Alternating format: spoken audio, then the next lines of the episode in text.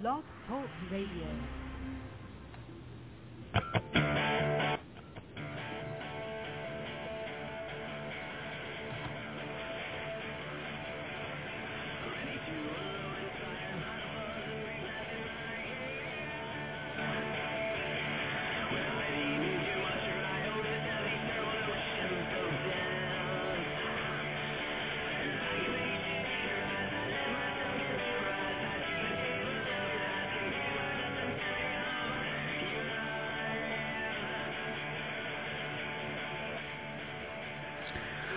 Tonight on Ready to Unload with Cal and Sam Pete on Tuesday, October the 5th, 2010.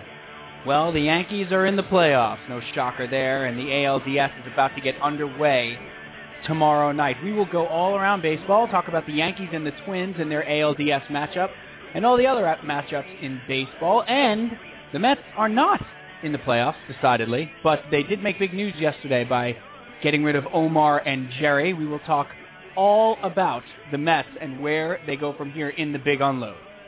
And of course, this football to talk as the Giants had a very big win against the Bears at home with 10 sacks. We'll talk about the Giants getting off the mat against the Bears. And the Jets did not fall into the Ackbar. They did not fall into the trap. They beat the Bills handily. We'll talk football with the Jets and Giants. And, of course, the RTU Fun Load tonight, which is going to be about the DVR, perhaps the greatest invention of the, the aughts. What is the etiquette for when you're DVRing a game? We'll talk about that in the fun load. Plus, we'll have Dave Rutly from FFadvisor.com. And we'll have the Swami with his picks, plus your calls, 424-220-1817. It is Tuesday night. It's 9 p.m. We are Cal and Sam We are ready to unload and welcome to the show. And uh, let's get right to it here on October the 5th, 2010. And let me welcome in my co-host, my partner in crime, the Big C, the Big Ragu, the Cal State Fullerton, the Cal to my Neva, Mr. Brian Calvi. How are you, Brian? I'm good, Steve. I'm real good. Welcome aboard, pal. How was your week? Uh, my week was good. Fast, very fast. Seemed like we were just here, no? Seems like we were just here for sure. And did you notice how I introduced you as Mr. Brian Calvi? I did. I appreciate the respect. Isn't that wild though? That was it's like the band introduction. Like I was in a band for a long time, and anytime you introduce the other members of the band, Right. you have to say Mr. Like on the drums, Mr. Brian Calvi. Right. People do this. I think there's a stand-up routine about it. But anyway, Mr. Brian Calvi, welcome to the show, and let's welcome in Mr. Doctor E. Ray Stat, Evan Raymond Eisenberg. Ev, how are you, my friend? I'm doing good. How are you guys doing? We are doing excellent. Welcome to the Now- show, Evan Eisenberg, of course, our lead statistician, our producer, our, our Baba Booey, as it was. Dr. E. Ray, how was your week, pal? Pretty good. Now, wait, quick question: Hasn't uh, Cal Neva earned Sir status yet? He's, he has not officially been knighted, but No. um, and we'll do that in a small, uh, dignified ceremony when we hit our year anniversary episode. Will Elton John be there? Of course he will. All the knights, all the knights, uh, Sir Paul McCartney, Great. Sir Ian McKellen Uh-huh. will be there. Uh, there will be a lot of knights there. Sir Mix-a-Lot. Sir Mix-a-Lot. Welcome to the show, everybody. We have a ton to talk about tonight on a rare night, Cal, when there's nothing going on in the majors. The four majors are all off tonight. Yeah, it's weird, huh? Uh, you have some preseason games in the uh, in in the NHL and stuff like that, but no regular season action tonight. It's like the day before the All Star game, but it's the day before the playoffs. Right. And and yeah, and around these parts, that means that the Yankees start their season basically now. Correct. And the Mets do not. No, no, they But don't. this is so. Let's get right to it, Cal. We wanted to talk about this in the big unload tonight. The Mets clean house. I'm going to let you go ahead on this because I know you have a ton to say. We have a ton to say. Uh, but yesterday, of course, the Mets and uh, uh, father and son, Freddie and Jeff, the Wilpon boys, holding a, uh, a press conference yesterday to announce that Omar Minaya and Jerry Manuel would not be back with the club next year. Pretty much not a surprise at all, Cal. I mean, you know, Jon Heyman supposedly broke this story last week that they were going to be either reassigned or let go. Right. In related news, I broke the story that the sun is coming up tomorrow. Yeah, exactly. So me and Jon Heyman are breaking news. That's what I said about Heyman. I was like, ooh, way to break something. Now, if you tell me who they're going to hire last Friday, now that's a breaking story. But Right. you know, I said at the time it was kind of like saying Rex Ryan's going to say something controversial this year. Breaking news, everybody! Cannonball! Yeah. Yeah. Fresh off the wire. But uh, Cal, they had a press conference, and and it was a rare moment where Fred and Jeff, the Wilpons, seemed to be somewhat human. Yeah, it's it, it was it was a little bit of a break from the way that they've operated in the past. They've always come across as a little out of touch with their fan base, a lot arrogant, um, a lot of throwing people under the bus and not really taking responsibility for the problem. And now they've been through a lot over the last few years, so they haven't, in my mind, they've lost a little bit of my benefit of the doubt. But they took the right first step yesterday in uh, in coming forward as a united front. Very rare to see Fred Wilpon these days. Usually you just see Jeff Wilpon speak. This time you saw Fred, and you really got the sense from Fred that this this is affecting him on more of a level that a fan would understand.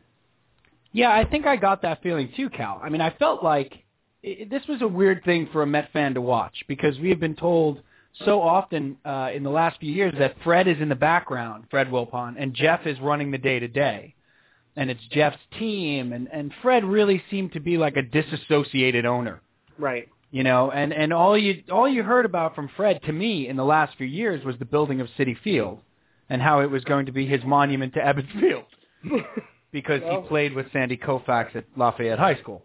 right. Uh, so that's really all the the input to me that Fred has had, and you had these two guys giving interviews everywhere. I mean, I, I think one of them sat down with Oprah. I mean, they were they were gay, you know, they were giving interviews to everybody. I'm surprised we didn't get one. We tried. But uh, you had them really humanizing themselves and putting a face on the failure, and that's something that that the Wilpons have been reluctant to do in the past. Put a face, put their face to the failure. And uh, we want to open the phone lines on this. We're talking about the Mets Clearinghouse. The number to call, 424-220-1817 to chime in about the Mets uh, and their and their house cleaning. Now, now Cal, you you said that they came off as genuine. You felt they came off as genuine, but that's the smaller question. The bigger question is, one of the things that they were asked is would they be open to changing the culture of the organization? There was an interesting thing that Joel Sherman wrote today, Cal, where he said uh, in the New York Daily News, where he said that, Well, he's the post. or the Post, thank you. Yeah. Uh, sorry, the New York Post, where Joel Sherman, who is ultra and uber critical of the Mets, but one thing he said that made sense was if if a GM candidate comes in and is rosy and paints a rosy picture like it's going to get fixed in a week, he should be out of consideration immediately. That's right. And and that was one of the things that the Wilpons talked about yesterday in the press conference was the candidates that they were planning on bringing in. And they they kind of, you know, he pretty much left it open for the gamut of, of candidates from those who are older and have had more experience to uh, to those that are currently working right now, maybe a little bit younger, but are general managers in the league or, or high-ranking executives. And then um, talking about up and coming guys, you know, guys that maybe are looking for a shot. And they, they really, Jeff Wilpon really took the approach of, of leaving no stone unturned in their search. They're going to listen to everything. And that, that was that was kind of what I got out of yesterday's press conference. And then also Jeff Wilpon was on the radio this morning on WFAN here in New York, um, talking about they're going to listen. They're going to be doing a lot of listening during this process because they need to know what they, they got to change the direction of the team. They got to change the culture. They need a new voice, and they're going to do a lot of listening as they try to hire a new GM right now. Yeah, but Cal, how much did it stand out? A couple things stood out to me, especially I, I was able to listen to Jeff Wilpon this morning on with Boomer and Carton here in New York. And Jeff eh, comes off, I call him Jeff like we're boys, but Well, you call him Jeffy. yeah, I do call him Jeffy often. Uh, like we're super boys, like we've been boys for years and went to prep school together. No, Exactly. Jeff, but Jeff Wilpon often comes off as smug or arrogant or sort of, I mean, it's just his voice and in his mannerisms. It's And- just the, it's just the tone of his voice, actually. Exactly. kind of his biggest curse. But listening to him this morning, Cal, there's a couple things you have to take them to task for. One of them is we've heard this song and dance before. Now maybe we've not heard it as sincere, uh, or as sincerely put as they did right? uh, in the last two days. But we've heard this song and dance before. Well, okay, And- not- and, and their history and track record of hiring GMs is awful, awful. I mean, you, you have the Steve Phillips, you have the Al Harazins, you have, you know, uh, these are the guys who wanted Art Howe because he lit up the room. I mean, Right. their history of hiring both executives and when they have a hand in managers is awful. So, Cal, I don't know if I trust them just because the losing hurts them, and I get that it does. I don't know if I trust them to pick out a tie for me in the morning, let alone pick out, you know, the next GM of the organization. Well, I agree with you, Steve. I don't I don't actually trust them right now, but we have nothing to go on as as fans or as you know, as Dave Howard likes to call us customers. You know, we have Yeah. we have not we have nothing to go on other than their words right now. And like I said, they've lost the benefit of the doubt with me, so I'm I'm gonna have a very skeptical eye towards this entire process and everything that they're saying. That being said, Trademark. yeah. I um I'm I, I feel better listening to them. They, they they have said these things in the past and it, but it's a little bit different this time. They seem to be taking a little bit more accountability as owners rather than putting the the, the accountability on those who failed. Okay, but uh, and that's fair. I understand that. Like I said, a face to the failure, and for the first time, I think genuinely that face is the Wilpons. But Cal, the thing that that's haunting me is that you talked about accountability, and you talked about uh, you talk about the Wilpons seemingly that it, seeming to take uh, responsibility for the mess that they've created. The only way that culture gets changed, see, it, it's such a situation where you have no idea what's going to happen because you don't trust them to pick the next guy. They have a miserable track record of picking guys that are accountable.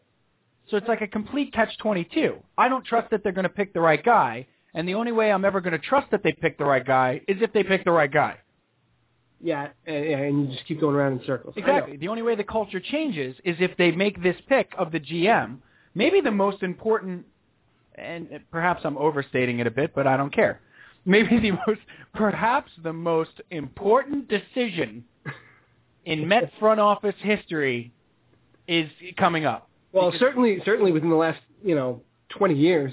I, I would say because I feel like this organization, with the situation salary-wise in baseball, where their payroll has been for the last five or six years. I mean, you're talking about close to a, what a billion dollars or five, six hundred, seven hundred fifty thousand uh, million dollars spent on this team, and with the current economics of baseball and where baseball is going, the haves and the have-nots, never has it been more important for the Mets to get this right. Oh yeah, no, this is this is this is the big one. This is not, you know, and and I think they're doing the right thing, Steve, by going outside the organization. Yes, They, no, they totally haven't they haven't done that in 30 years since they brought Frank Cashen in. Right. No, Okay. totally agree. And, and and you know, let's uh, not forget that the Wilpons were not alone when they brought Frank Cashen in. No, They were co-owners of the team with uh, Nelson Doubleday. right, but that was that was actually the first big move that they made when they bought the team was bringing in Frank Cashen. Right. But Double was Doubleday not still an owner then, or Dub- partial? Oh yeah, Doubleday was definitely an owner. So I mean, Doubleday had to have some. Well, eh, regardless, the, the situation is now. I think they. I think they are sitting in this catch twenty two. I think they're sitting in this catch twenty two where nobody, no, their fan base or their paying customer, does not trust them to make the decision. Which is fine. but they need to make the decision that is going to make the customer trust them again. You know what I mean? So it, it's it's a difficult spot now, Cal. And and again, the phone lines are open on this, folks. We'd love to hear from you about the Mets. Four two four two two zero eighteen seventeen. Um, Cal, another thing that they talked about a great deal, the Wilpons, in these, uh, and and we have plenty of time, Cal, to get to who the next GM is going to be. Yeah, they're not going to hire somebody tomorrow, and No. nor nor should they. They need to do their due diligence here, and they need to go through that list of 30 candidates that they were talking about yesterday. Right. Well, supposedly they got that down to, to uh, that down though to about eight or nine. Right. So it started at like 32, and now it's down to eight or nine, which is a, a manageable number. Let's not bring in everybody who's ever scouted a player. But I, what, what about if you're a fantasy GM? Do you That's qualify? right. That's right. No, I I would qualify. Hey, we should bring Dr. Ire in. I mean, he just won our Dr. fantasy league. That's right. He's a, he's a fantasy champion general manager. Dr. Ire, are you interested in the Mets job? Yes. Can we can we talk you into taking over the Metropolitans? Maybe you can go get Kendry Morales. For the right price, I'd be I'd be interested to hear them hear what they have to say. Of course. That's it. You heard it here first, folks. A guy with no experience who has never done this for a living needs to get the right price out of the Mets. That's how valuable and coveted that job is. Now, I, you know, let, let's segue. That's a good. That's a good point when Dr. Ire talks about price because Yeah. a lot a lot has been made about the Bernie Madoff Oh, situation. big time. Big time. Yeah. And one of one of the more poignant moments of the press conference yesterday was when um. I Poignant. want to poignant. Wow. It, it was, and and listen, I'm gonna I'm gonna tell you. I think it was Marty Noble who writes for MLB.com, Yeah. beat writer for the Mets for for you know 30 years prior. 114 years. Yeah. hundreds of years. Uh, he asked Fred Wilpon directly about whether or not the Bernie Madoff scandal hurt them to the point of affecting the baseball business. And once again, he gave you the same line that, that they always give you.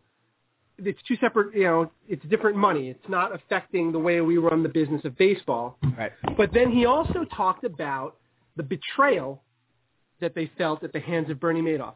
And it, at, at that point, it was very important to, to hear the way Fred Wilpon said it. He got very emotional. Yeah. I don't know if you heard it. I did. And I he- saw it. I watched it today. Yeah, very emotional. And he talked about how the betrayal was what is going to stay with him for the rest of his life. The money, you hate to lose money like that, but it was the betrayal that was re- that really stung him. Yeah. And so two things coming out of that for you, Steve. Number one, it was a side of Fred Wilpon that we haven't seen lately, or certainly not out of the Jeff Wilpon. It showed a human side, which is good. You want to see the human side. Number two, do we believe him that the money was not the same? Well, I think it's nice to see he's not a cyborg, um, or a Dodger cyborg, as it were. Uh, Brooklyn Dodgers, that is. Um, I, I, I, I watched it today, Cal, and to, to, to your first point, I, I did believe him. And, and that is more believable to me, the idea that somebody you were in business with for 25 years and had a close investment relationship with, and you're talking about millions of dollars here, I had a close personal relationship. and, and exactly, and a close personal relationship. The betrayal is what he'll take to his grave. It's not the money. right. Not that he's sneezing at three hundred and fifty million dollars or whatever it was. He's certainly not. But uh, they did business with. They they put all kinds of people into business with Bernie Madoff. Uh, You know, Tim Teufel comes to mind. Right. You know, they put they told Tim Teufel come invest with this guy. He's brilliant, and Tim Teufel's screwed. You know, so the the trust that was betrayed, that to me was more believable than the idea that they would be pissed off about money they lost. These Right. guys, these guys, Cal, these guys have a lot of money. Now, do I believe that it doesn't affect the baseball operations? Maybe not over the long haul. I, do- I, I can believe that, but for this particular year, I think there's no way it there's no way it couldn't have. There's no way it couldn't have. Maybe for this year and next year, there's no way it can't affect their liquidity. He said the word liquidity, and it Yeah, was but- almost as if he regretted saying it. Well, but Steve, there's two things here. Number one, they went out and they signed Jason Bay for $66 million last year on the heels of this Madoff scandal. Yeah. How do they do that? Number two, I forgot what number two was. Let's start, let's stick with number one. How did they go out and sign Jason Bay? Cal, they didn't have to give him $66 million this year. No, they didn't. You're right. Okay, they gave him four, what was it, four, 12, 14, and, and that contract is backloaded. Right. Okay, so in a year like this, if they were having liquidity problems with the team, they could do that. They could give Jason Bay that contract. Plus, they had to do something. They opened up a new ballpark and finished 20 games under 500. Right. Well, now that's the second thing I remembered. Um, if a team as bad as the Mets had a $130 million payroll, Yeah. and then they're a bad team and they're looking to cut payroll, all right, that didn't have any ties to Bernie Madoff, nobody would say anything, right? Everybody would just say, okay, they spent a lot of money on bad players. They need to cut their salary. That's fine. Let them do that. But Right. because of the Bernie Madoff thing, everybody just automatically assumes that the Mets don't have the money to cover that payroll. right, the speculation becomes the truth. You know, Right. the speculation So becomes the becomes fact. reality, Right. yeah. Or, or that, that's even a better way to say it. Yeah. So, Yeah, they, and, and it doesn't really matter at that point if it's true or not. You know, they they got a, a terrible product out of what they invested in last year, this past season. They did not get return on their investment, so it would be natural that they would want to cut payroll. Of course.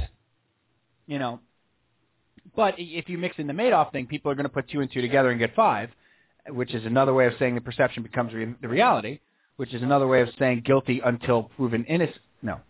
Right. And anyway, it's a bunch of things. But the point is, I, I believe them. I believe that that overall it doesn't have that much of an effect on on on the day to day running of the Mets. But they can't. I, I agree too, but they can't say it has zero effect. No, I, I yeah, no, I, you can't say it has zero effect because to me, like I said, liquidity being the key word there, that maybe the Mets weren't as liquid. Now, the other thing he did say though, Cal, is SNY has never been more profitable. No, he did say that. This they're going to turn a huge profit this year. The network is going to turn a huge profit this year, and it's spiraling. Uh, he was almost about to say spiraling out of control during the press conference, but he caught himself. Right. It was like spiraling fantastically upwards. Yeah. Which was like a Willy Wonka way to say that the station's doing well. He, uh, Fred Wilpon, sort of alluded to the fact that there's there's some smoke and fire, sure, but overall, it's not going to affect the team. What I think is it's not going to affect the team in the long haul. Correct. Over the long haul, it's going to be okay for the team. So you know, Cal, here we have it. Omar and Jerry are gone. We all knew this was coming. The, the Mets have the Herculean task, uh, and the Wilpons have the Herculean task of gaining back the fans' trust by making the right hire for a GM. We're and I think they, I'm sorry, I think they took the, the, the right first step yes. with yesterday's press conference. And putting a face on the failure and making it their own face was a big first step. We're going to talk plenty down the line. I think their plan is to hire a GM by October, by the end of October, Cal, because – uh, you can start signing free agents five days after the World Series ends, so they got to get a guy in place there. And we'll talk plenty about um, who that GM should be um, and the players and stuff like that. We'll get into that down the road. But right now, I want to talk about the Yankees, a team that is still playing uh, and about to start the ALDS tomorrow. And uh, that's the last time you'll see the Mets on the back pages for some time, Cal. Well, you will see the Mets on the back pages when they next hire the GM, which will be either right before the um, the World Series or after, because they're not allowed to announce any hirings during the World Series. Correct, unless you're so, A-Rod. Unless you're A-Rod, right. exactly. Um, and speaking of A-Rod, uh, the phone lines are open, folks. We're about to talk about the Yankees, so let's open that up. We're going to talk Yankees, Twins, ALDS. We're going to talk about uh, Phillies, Reds. We're going to talk about San Francisco Giants, and uh, the Atlanta Braves. We're going to talk about Tampa Bay, Texas. I think that's all of them. Uh, the playoffs are here, Cal. It's fantastic, and the Yankees are uh, in, limping slightly, uh, to take on the Twins for the fourth time in eight years. Is that correct? Uh, yeah, that's right. Fourth time in eight years. They completely own the Twinkies. Uh, the phone lines are open about the Yanks, 424-220-1817. Give us a shout. And uh, Cal, one of the first things to talk about, uh, the Yankees setting their postseason roster today, and there's you know not really a surprise, but Javi Vazquez is off. AJ Burnett, who has been awful, I mean we're talking awful, uh, is on that postseason roster. What was that? I don't. I, I I went a little author there. Oh, we're talking small. uh, but AJ Burnett makes the postseason roster with his 6.54 ERA. Yeah. Cal, can CC pitch every day? He might have to. That'd be awesome. I, no, he's not going to have to. Could you imagine if the Yanks were just like F it, and we're like, we're pitching CC every day. What's the problem? Yeah, why not? He gives us the best chance to win. He, yeah, it's, CC Sabathia having pitched three games in a row is still a better option than AJ Burnett. Let, why on, don't they, on full rest? Why don't they go Walter Johnson on this thing? and just have him pitch like every other day. With Sandy Koufax. Yeah, I mean Walter Johnson. You go back and uh, Dr. Ira and I did this one day in the Big Book of Baseball, and you went back and looked at Walter Johnson in like the 1911 World Series. That's the big train, right? Walter Johnson. Big train, and uh, his his numbers are ridiculous. But in one World Series, he pitched like every day. My goodness. and was was four and one with like a .79 ERA. But anyway, the Yankees rotation, Cal, is going to be CC Sabathia, Andy, the ageless one, Petit. Uh, or actually, I believe it's Pettit. I believe it's pronounced Pettit. Pettit. Yeah, and Andy, uh, Pettit. and Phil Hughes. Phil Hughes. Phil Hughes is going to make his first postseason start in this series against the Twins. Let's get into how they match up a little bit. We definitely want to hear from you. Again, the phone lines are open. Um, eh, they match up uh, pitching wise. Interesting, Cal. Uh, you know, CC and Francisco Liriano going at it tomorrow night in Target Stadium. How are the Twins good? I, yeah, you know, I don't know. Can we start there? Can we just But- start with? I, I hate to put you on the spot, but how? How? How? Well, they're good. Okay. Um, I think they've got an incredible home field advantage in that new stadium. You know, I think I think that they play really well in the and outdoors. I mean, how cold is it going to be in, in Minnesota in October? You know what? Not going to be that cold. no. No, the forecast. Uh, I, I was looking at it today, or I heard it today. The forecast is uh, for you know 70s, low 70s, high 60s, low 70s during the day, mid 50s at night, Wow. and that's into next week. So you know, uh, not the weather not going to be a factor. Pretty much the same as it would have been here, and it's supposed to be clear, no rain. But yes, that ballpark is a tremendous advantage from them uh, for them. You heard Ron Gardenhire today, or I heard Ron Gardenhire. You might not have, but I, I heard I heard Ron Gardenhire today talking about how it's their home. They feel great there. All the equipment, the fans, they don't share it with anybody, um, and and their home field advantage is big time. Only what was it, 54 home runs they hit there yeah. this season, and I think only 110 or 111 hit there the whole season. It's a big ballpark. We're talking big. um, do we think that the Yankees are better playing the Twins or the Rangers, Cal? Did they Well- get the better matchup with the Twins? They own the Twins. I guess on paper they did get the better matchup. I just I'm I would be very wary of picking and choosing who you want to play in the first round. Not to not to suggest that the Yankees, although it has been suggested, believe it or not, Right. that the Yankees maybe altered the way that they played these last few weeks in order to ensure getting the Twins. Oh, that's wacky. I don't. I don't agree with that. I don't I don't agree with it either, but but there are some that have that have speculated on that, and I, you know let's let's talk to Dr. Ere a little bit about this as the resident Yankee fan on or, staff. or, or Yankee fan in residence. Yankee, fa- yeah, he's been not, he hasn't been a resident in a long time. That's right. He's a doctor No. now. He's He's full fledged. Thank God. Your residency sucked. I remember that. Oh my God. For all we of had a great. actually. I tell you what, we had a great time in medical school, Steve. We did. There was a lot of Madden being played, a lot of late night Madden sessions. I think we got like three or four seasons in. Oh, there's no doubt. Yeah, but your resi- your residency sucked for all of us. I think it sucked Yeah, worse I- for me.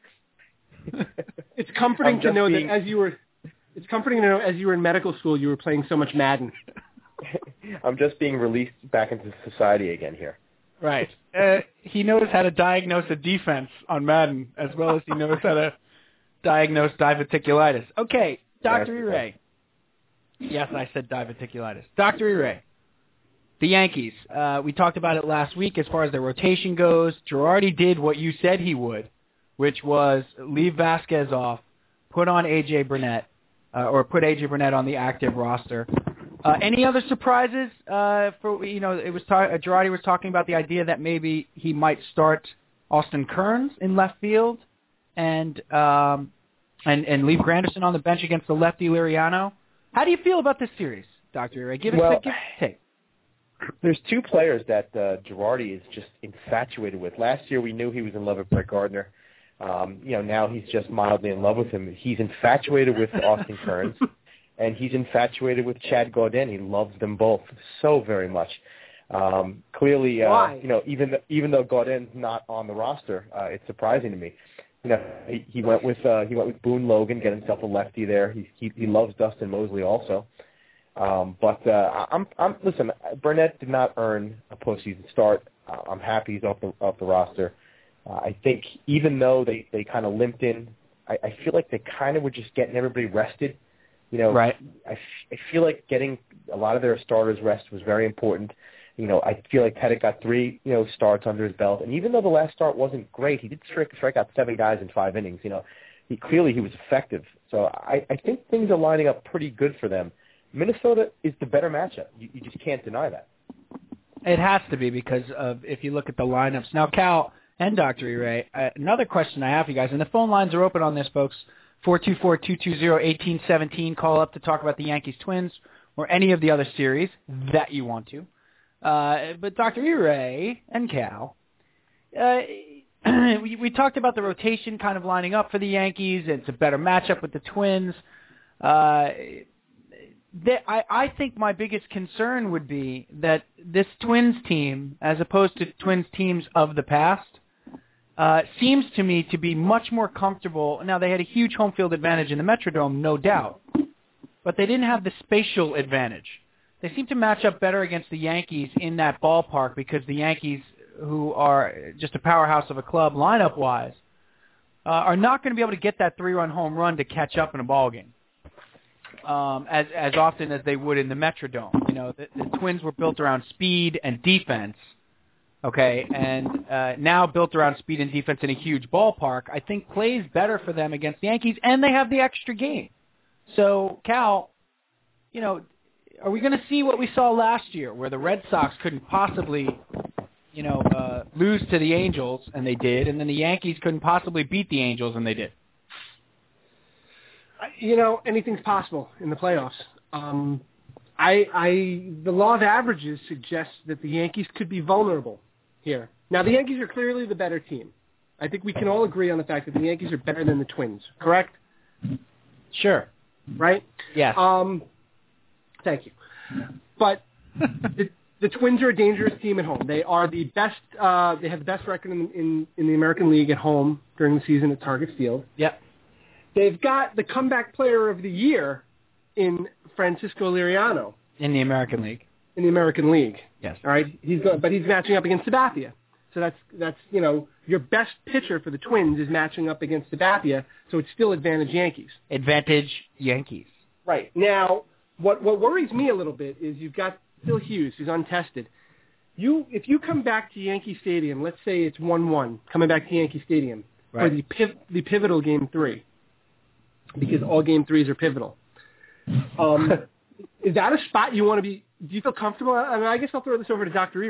Do you feel comfortable with Phil Hughes in that spot in a game where if you lose, you're one game away from elimination?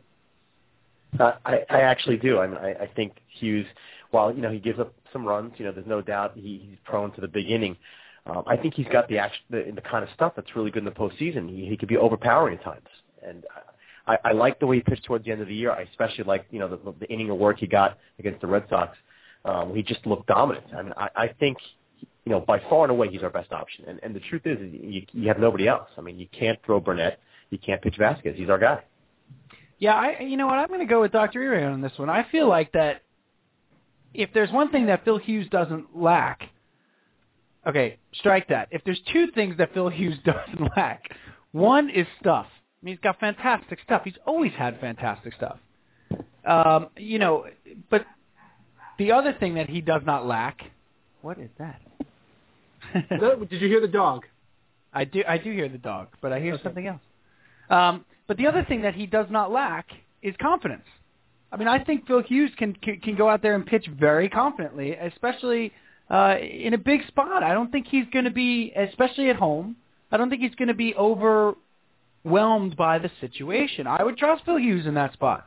Plus, he's got great stuff. I mean, there, there's no denying that. He's got great stuff. Have I said he's got great stuff because he has great stuff?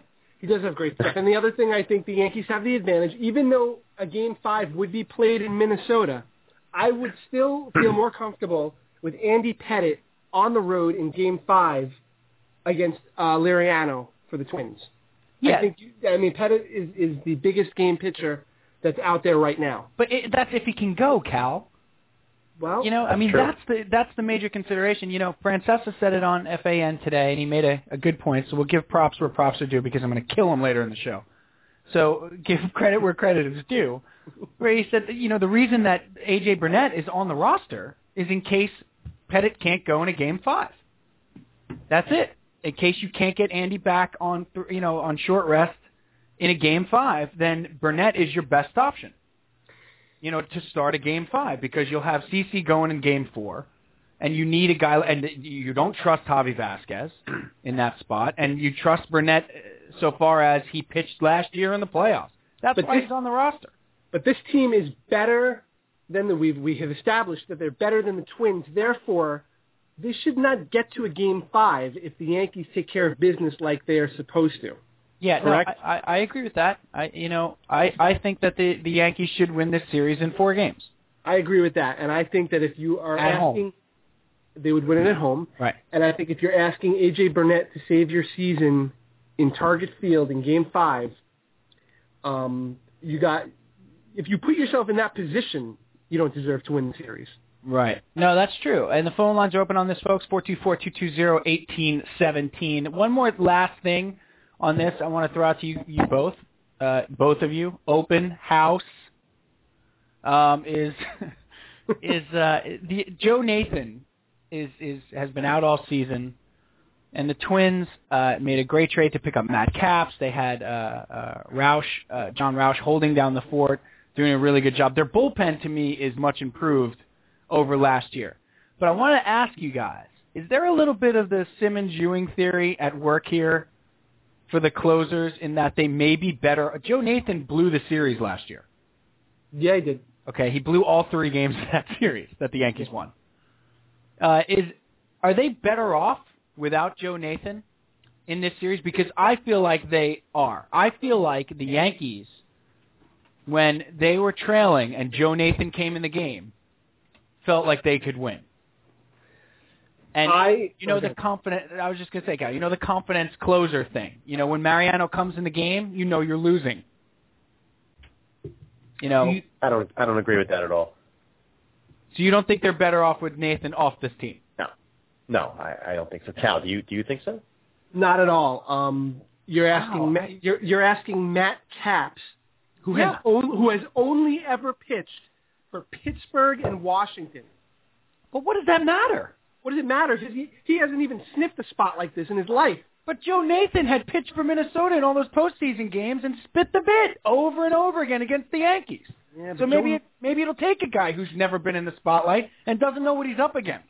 maybe, but I that's a fair point. I just don't agree with your your theory that um that it's better to have Capps there than Nathan because Nathan is is the far superior pitcher than Capps.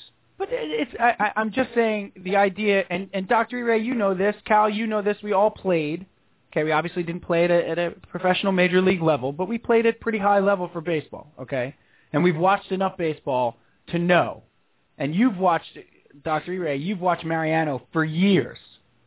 Okay, there is a mental advantage that is gained when you have a guy like that. For both teams, when they know they can beat a guy or when they don't feel like they can beat a guy. It's huge in the playoffs. Huge. I'll agree with that. I'll agree with that. That there's And- no doubt that's true, and and certainly Nathan has had his struggles, but I mean Nathan's he's a, has been a top pitcher for a long time, and I think he's he's a big guy in that clubhouse. I don't think they're better off without him. I think they're much worse without Morneau.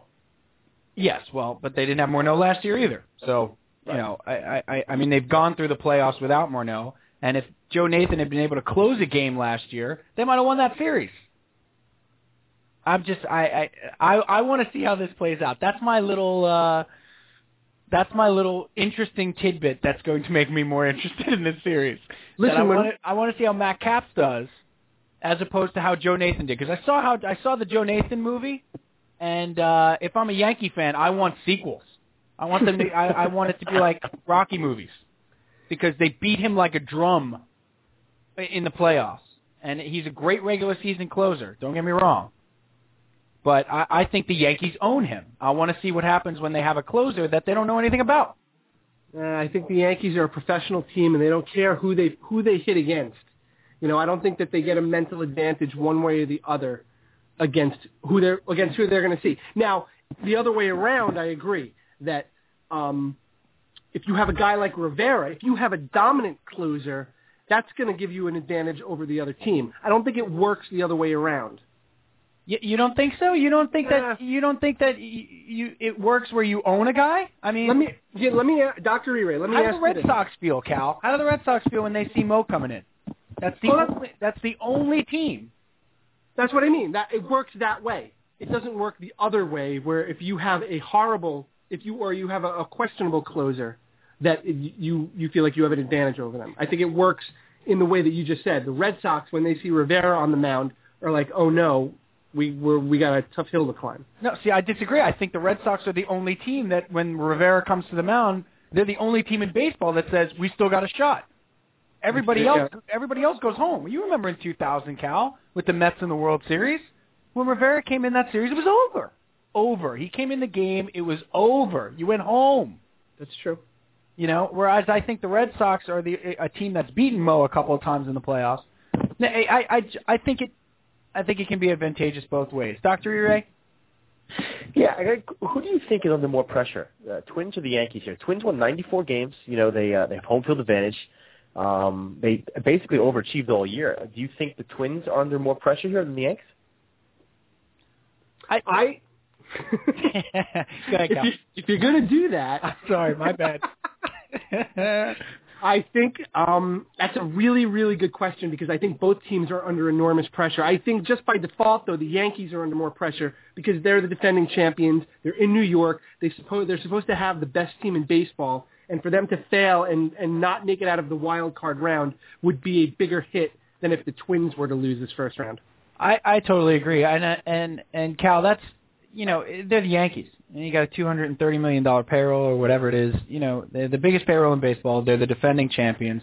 They're a wild card who's favored to go to the World Series and to and to probably win it all. So win it, yeah. Right. You know, so I think there's always tremendous pressure on the Yankees. There's always tremendous pressure, but there's some renewed pressure on the Twins this year. You know, they're always in the playoffs. They're always good. They always have a little tiny salary. Look at us. We do it with smoke and mirrors, everybody.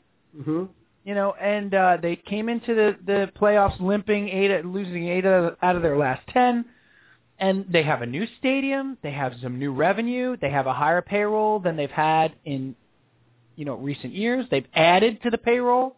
They keep losing to the Yankees in this spot. Exactly. They need to go. This is a pressure situation for the Twins. This is a pressure situation for Gardenhire. Gardenhire has to prove that he can beat the Yankees in the playoffs. You know, so I think there's a lot of pressure on both teams, and and uh, I think it's going to be a good series. Uh, I, I think the Yankees win in four. Cal, I say the Yankees in four, and let's give Dr. Ray the last word on this on the Yankee series. Doctor Ray, last word. Make it happen. Make it so. Number one. Uh, I think it's going five. I think it's going to be a very close series. Every series, with, you know, with the Twins, the Yankees win, but it's always tight. So it goes back to Tarjay Field. Yep. Wow. And who wins? Who wins in five? Oh, Yankees in five. Okay. Oh, Yanks in five. Absolutely. Now, Should have known that.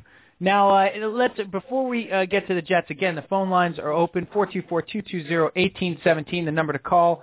Talking Mets, talking Yankees, talking uh, Jets, Giants. I do want to just touch on the other series, Cal, um, that gets started tomorrow, and just uh, like two seconds on each one. So let's go. Uh, the other American League series, Texas and the Rays. Uh, gut feelings. uh, fascinating series. Um, I think I think the Rays are going to win that series in four. I think the Rays are going to win that series in four as well. Uh, it's a shame that Cliff Lee can't pitch every day. Okay, National League. You got the Phillies and the Reds. How happy are the Reds just to be there? Do the Phillies take care of them in three games? I believe they do. I think they're going to sweep them. Okay, and then of course the other series, the San Francisco Giants, uh, with a comparable rotation to the Phils. I think they're the only team that matches up uh, great with the Phillies because they have three starters they can throw out in a five-game series that are very, very good. Right. Uh, but the the Giants taking on the banged-up Braves, no Martin Prado. Uh, you know, I think Jason Heyward's going to wind up hitting cleanup in that series. Derek Lowe is the only pitcher who's pitching well right now for the Braves. Uh, but you never rule out a Bobby Cox team. Who do you like in that one, Cal? I, I I like the Giants to win that one in five, and I think the Braves are going to try to ride a little Bobby Cox magic as far as they can, and I think it'll end in San Francisco in Game Five. Yeah, I, I totally feel the same way. Totally agree. I see the Giants in five. I see Lincecum pitching two big time games there. Uh, and everybody remembering that, oh yeah, that that's right. That guy won back to back Cy Youngs and he's pretty good too. But we'll Uh, re- we'll reconvene this time next Yeah. week to see how uh, I'm how also- we did on our predictions. I, I'm also desperately uh, rooting for the for the Giants. I'm rooting for the Reds too, uh, but I'm desperately rooting for the Giants because I see them as the only team in the National League that has any sort of shot against the Phillies Yeah, I think so. because they can throw Lincecum, Cain, and Johnny Sanchez. Johnny, don't call me Dirty Sanchez. All right. Uh, so that wraps up the baseball. Let's move on to the football, Cal, and uh, we're going to talk about the Jets right now. We're going to open up the phone lines to you to talk about the Jets, 424-220-1817. Don't forget we have the Swami coming up. We have the fantasy uh, football advisor, Dave Rutly from ffadvisor.com. We also have the RTU Fun Load, where we're going to talk about the DVR. And the DVR, the greatest invention of the aughts, in my opinion, Yeah. and the and the divorce saver. Uh, now, Cal, so the Jets, the Jets had a very big game. We know what kind of game it was. It was this game. It's a trap. That was the game it was. It was an Admiral Ackbar trap game. It was going into it. And uh, the Jets go in there, Cal. We talked about it. I said to you, if the Jets go in there and blow their doors off, I'm going to really start to believe in this team. Okay. Guess what? You start to believe in this team. Doors blown, Doctor. Let, let me tell you something about this game because all week everybody was petrified of this being the trap game. This is Mhm. a trap game. This is a trap game. And all week, all you heard from Rex Ryan and all of those players in the locker room was, "We know it's a trap game. Trap trap game. That's harder to say than I thought." It's a trap. That's it. we know it's a trap game, but we're not going to allow it to be a trap game. We're going to go in there and take care of business. And you know what? They did exactly what they said, and I think they earned themselves a lot of credibility by going in there and blowing out the Bills this week. Yeah, I totally agree. And it, the- one of the things I took from this game uh, is, you know, LaDainian Tomlinson. I mean, gee whiz, Cal. Yeah. First of all, we had gotten, we had said on the show a while back. Remember, we had Hammer from Manhattan on, and Hammer from Manhattan had had uh, uh, had a glass of wine with a Jet, a veteran Jet, right before training camp, who said that if you're in a fantasy league, pick up LaDainian Tomlinson, draft him early. He looks fantastic. He's got something to prove, and he's going to get the goal line carries and and you know, when Hammer, uh, our buddy, told us this, we were like, "Yeah, okay, we'll see." We've been burned by Tomlinson before, both in fantasy and you know, and uh, it, Cal, he looks ridiculous. Yeah, he def- he definitely looks like he's got something to prove. Yeah, know? but the but the burst is there. How do you get that burst and the move that he put on uh, Whitner? Oh my goodness. Well, you know, he's he's for a football player, he's up in age. He's, but he's only 31 years. He's a 31 year old man. Right. All right, what I wouldn't give right now, okay, to be a 31 year old man. Yeah. He's still got he's still got some mileage left on those legs. Now, what I would caution here, you know, not to not to be the damp rag or the wet towel or Or- any any sort of any sort of metaphor for being a killjoy here. any sort of moist fabric. Right. a baby a baby wipe. Anything. Exactly. I think he has a limited number of miles on those legs, and while he looks spry right now, I don't know if you can expect him to have those same legs in week 16 or 17 or even the playoffs. And I think they got to adjust. They got to manage that appropriately throughout the year. And I think they will. I, I think that's an excellent point, Cal. But I think that's why you have Shonn Greene there, Right. and that's why you have the young legs. And and I think they will. I think in certain games you will see more Shonn Greene. Uh, I think, and and Tomlinson's touches will be limited, so you can have him fresh for the playoffs. But we're talking about a guy that looks completely different. I mean, from the guy in the playoffs last year at the end of the season you know, uh, against the Jets. I mean, he just looks like a different player, and you know, you can never really underestimate. There's two things you can't underestimate in a player's performance to me. Well, I'm big on enumerating things tonight, by the way. Uh, I'll stop. But Uh, only two? there's two things that you can't underestimate. One is a contract year. That's Right. the biggest one. And two is a chip on the shoulder, or something to prove, or the FU moment. There's so much of that these days, huh? Right. So Tomlinson is basically in FU mode. uh, as the sports guy likes to call it. Uh, you know, just wanting to say to the Chargers, you know, completely you blew it. So that was fantastic to see. They beat up a bad team, which they were supposed to. Uh, and a reminder, the phone lines are open on this, Cal. Let's hear from you about the Jets. We're going to talk about the Giants in a couple of minutes. Uh, four two four two two zero eighteen seventeen, and and again we are we are live right now. But uh, if you're listening to this on your podcast on your treadmill on Tuesday next week, uh, don't call in. No, Uh, there but won't be anybody uh, answering. that's But can, can we can we agree that Buffalo is the worst team in the NFL? we can. Uh, sure, Right. let's do it. Let's all agree on it. Let's just shake hands on that. Uh, that that's a bad that's a bad football team. I mean that's rough. They're real. They're really bad. I mean, Ryan Ryan Fitzpatrick. I don't know what they taught him at Harvard, but they certainly didn't teach him how to slide.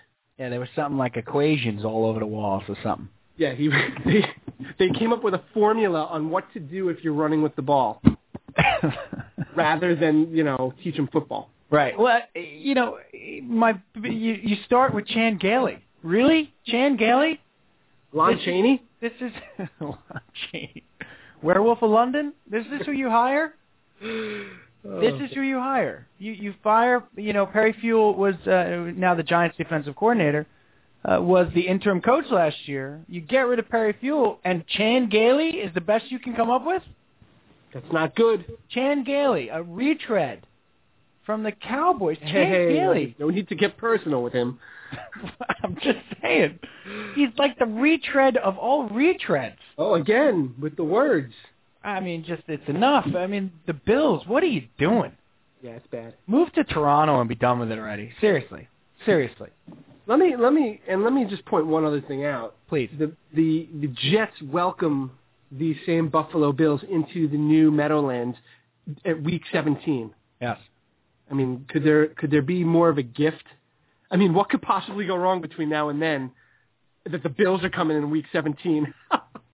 Well, you've just jinxed it now. you get it? That's it. Get it? I see what you did. I'm just kidding. No. Look, look. You know what I? You know what I'm? What I'm getting out of this team, Steve, and and I said it before. They. This is a very, very, very focused team. They've got one goal. They've got a singular goal. They're all playing for the same goal. And now this week, they're going to get three of their best players back. Yeah, well, they got rid of a little SOJ. You know what I mean? We heard SOJ around here for years and years and years. Same old Jets. You know, and this was not, and they started to shed that a little bit last year, but they had some same old Jets moments when they lost to the Falcons, a game they should have won. Uh, you know, and this was a ripe opportunity to have a same old Jets moment. You know, they lost to the Bills last year at at home. And Steve, let's let's you know let's be honest here. When Nick Folk missed that short field goal in the first quarter, I was thinking it. They were were we dominating it, dominating the game, and then he misses that field goal, and I'm like, it's the here we go brigade, and they come in, and you- you're starting to think that the game is getting away from us, but they didn't allow that to happen. They kept after them. Uh, Brian Schottenheimer has had three weeks like no other that he has had in his career as offensive coordinator for the Jets. they, they call And, that uh, they call that resume building. Yeah, and uh, Mark Sanchez, uh, how's my uh, taking the leap prediction looking? Uh, looking a lot better than it did after the game against Baltimore. Correctamundo, Cal. Eight touchdowns, zero interceptions. He looks and good. He, you know, he he's playing with a confidence that we didn't see last year until the playoffs, and he's really carried that over. And you know, huge game coming up this week, Cal. Huge Yeah. game. And, and you know what? I going back to Sanchez real quick. I think that that's the thing with these young players Yeah. is you got to get them the confidence. Once they get the confidence under them, it kind of propels them forward. yeah, it's know? like a, it's like a Tony Montana situation. You know, once you get the confidence, then you get the women, and then you get the, you know, it's like a Scarface. No, not so much. A little bit, a little bit. Uh, Cal, what do you think about them uh, going in, or you know, they're going to be at home uh, Monday night. The Vikings. Brett Favre. Don't know if you've heard of him. Who? Uh, that's right. Uh, I thought he retired. He did Oh, four times. And he's back again. It didn't take. It's like a Costanza breakup. He's a gunslinger, though. It's like a Costanza breakup. It just didn't take. Uh, he is a Like gunslinger. He loves the game. Loves the game. Loves the game. Having fun out there. That's right, Dr. Ray. Nobody else is. No, just Favre. Just Favre. He's the only guy who really loves the game. Right. You know, I think Mark Sanchez likes the game. I think he's passing the game notes in eighth period, but he's not really in love with the game. Right. Uh, The uh, Vikings come in off a bye week, Cal. A lot of time to prepare for both the Jets' uh, rolling offense and their defense, but the Jets get Revis, Pace, and Holmes. They get the, they get three key players back. The Jets will get that extra day. They're playing Monday night. Yep. So they get the extra day. Big time. And um, I don't, you know, the, they're focused right now, and I think Rex Ryan. You saw it last week against Miami. Rex Ryan was very cognizant of the Wildcat, and I think he put a lot of work in uh, during that week leading up to the Miami game to combat the Wildcat. I think during the off season too. and probably during the off season, knowing too. that that game was week three, and you know, I think he put a lot of work into it in the off season too. Not going to get burned by it again. Right, and and they didn't get burned by it, and I think the same thing applies to Brett Favre. I don't. I think they're very cognizant about Brett Favre coming into their building, and they're not going to let Brett Favre beat them. And I think they're putting a lot of work this week into the game plan to stop Favre. See, I think I, I, you know what? I don't think he's as worried about Favre as he is about Adrian Peterson. I think they're going to be focused big time on Adrian Peterson because there's no Sidney Rice.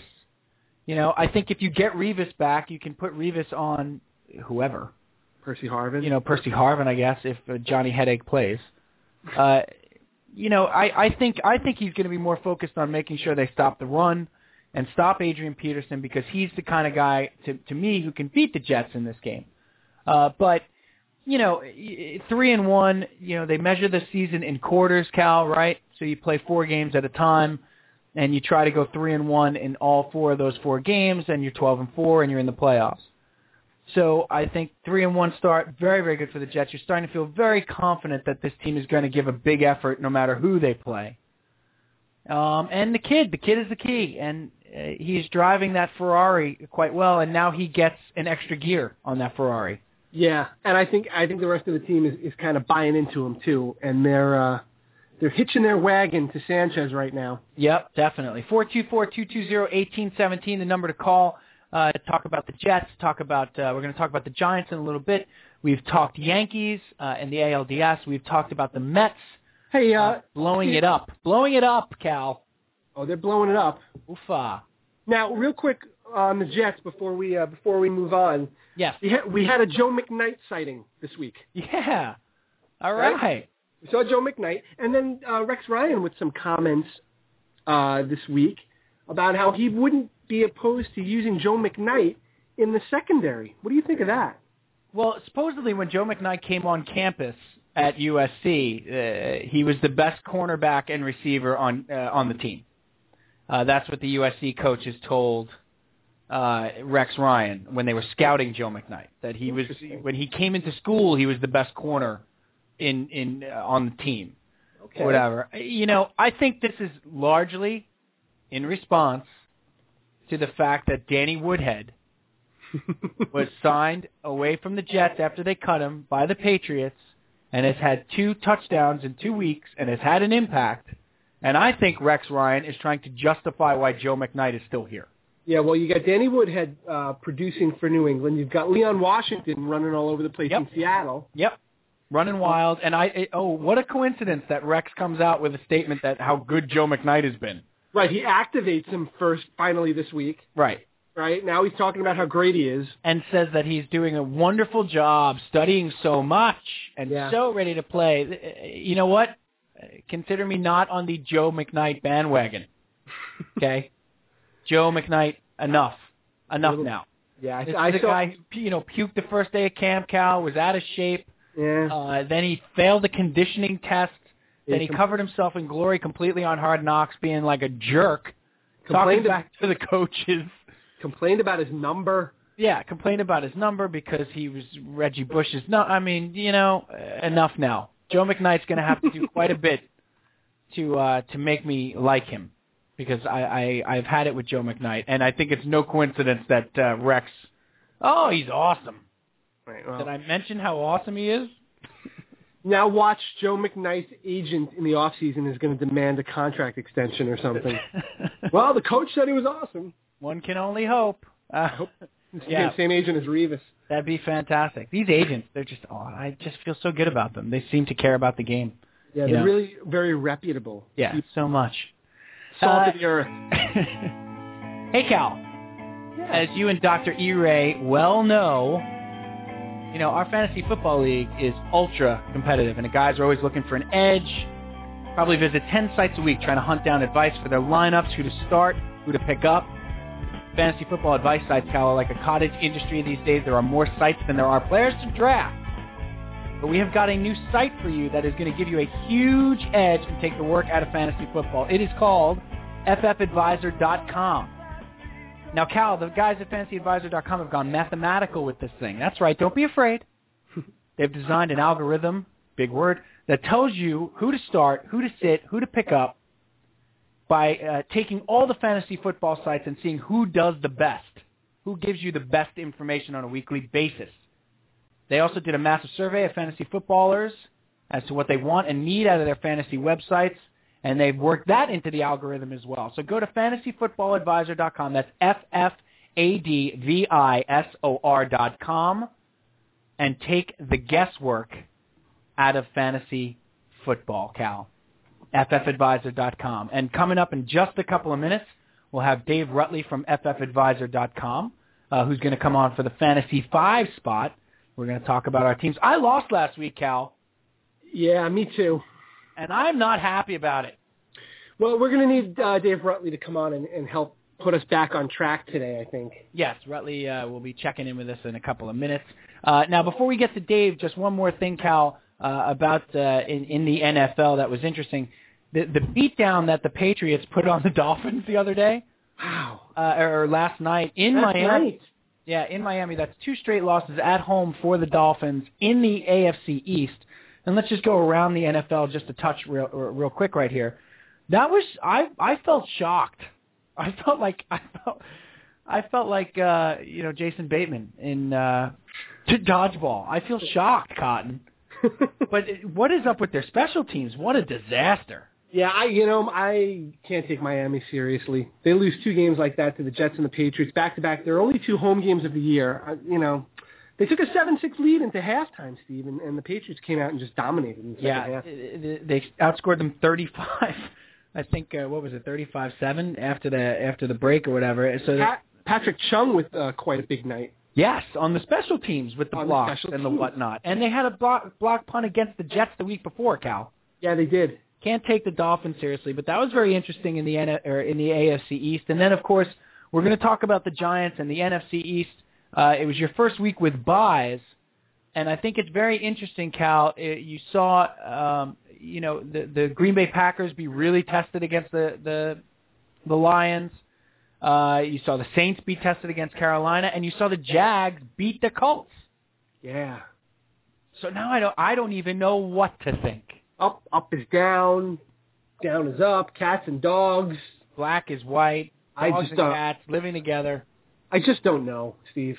Yeah, I no, it was it was a nutty week, but I, I, you know I I wasn't able, and we'll get to this in the fun load. I wasn't able to really tune in this weekend. I had some stuff going on that I had to take care of, and so you know to go back Sunday night, and we'll bring the Swam in in a little bit.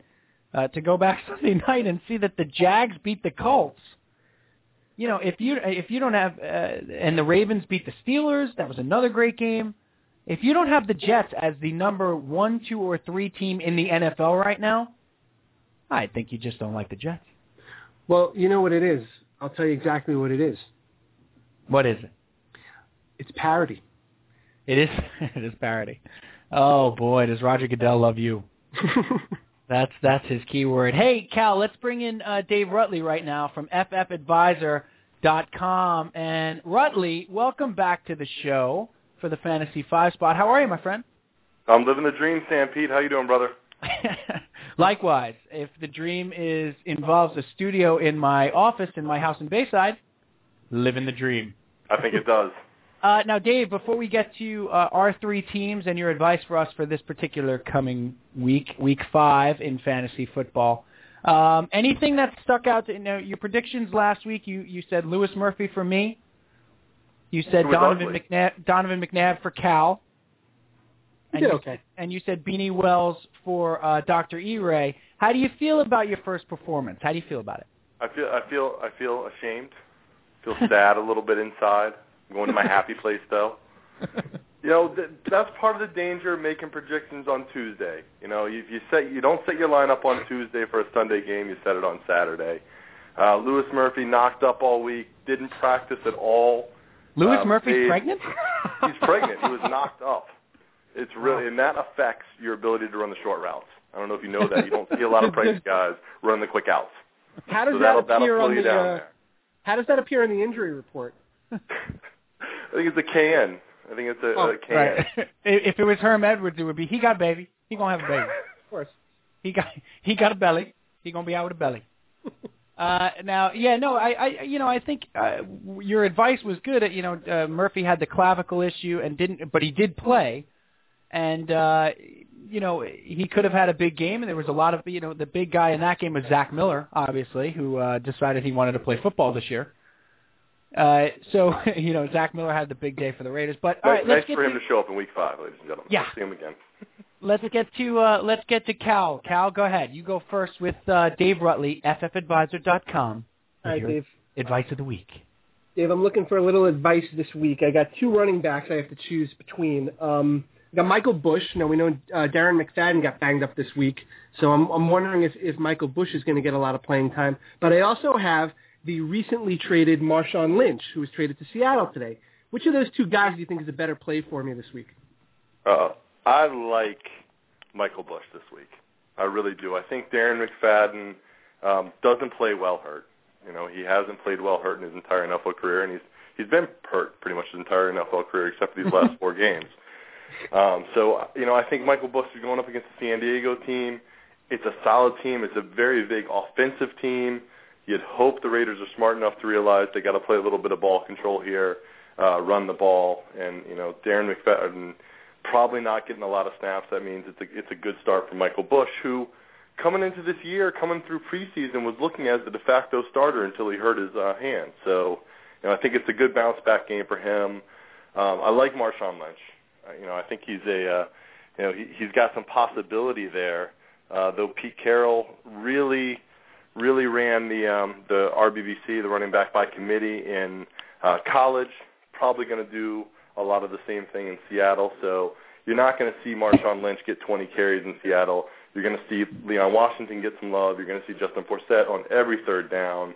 Um, so it's it's it's kind of a a wait and see approach with Marshawn Lynch. I think you slot in Michael Bush and feel pretty good about it. Very good. Nice. Uh, Dr. E. Ray, you're up next with uh, Dave Rutly, ffadvisor.com. Go get it. How him. you doing, Dave? I'm doing great. How about you?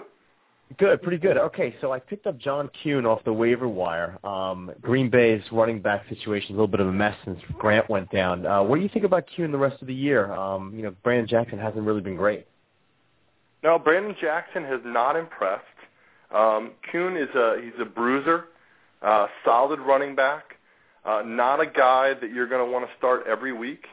But from a matchup perspective, if you see uh one of the light teams on the on the docket, you see the Detroit Lions, maybe the St. Louis Rams, you know, someone along that ilk.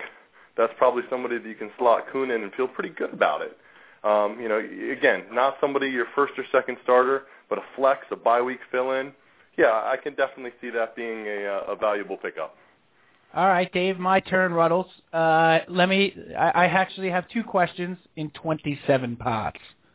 no, um, the first one. The first question is, uh, I have. I'm banged up, so you know, you know, you know, it's never good when you look at your team and there's 37 cross, like the little red crosses on CBS Sports Line, and like my entire lineup has a red cross next to it. That's Red not, flashing lights on your Yeah. on your docket there. No, nothing happy. Not a good sign. Uh, so Vick will be out for me uh, this week. LeSean McCoy broke a couple of ribs. Clinton Portis is hurt.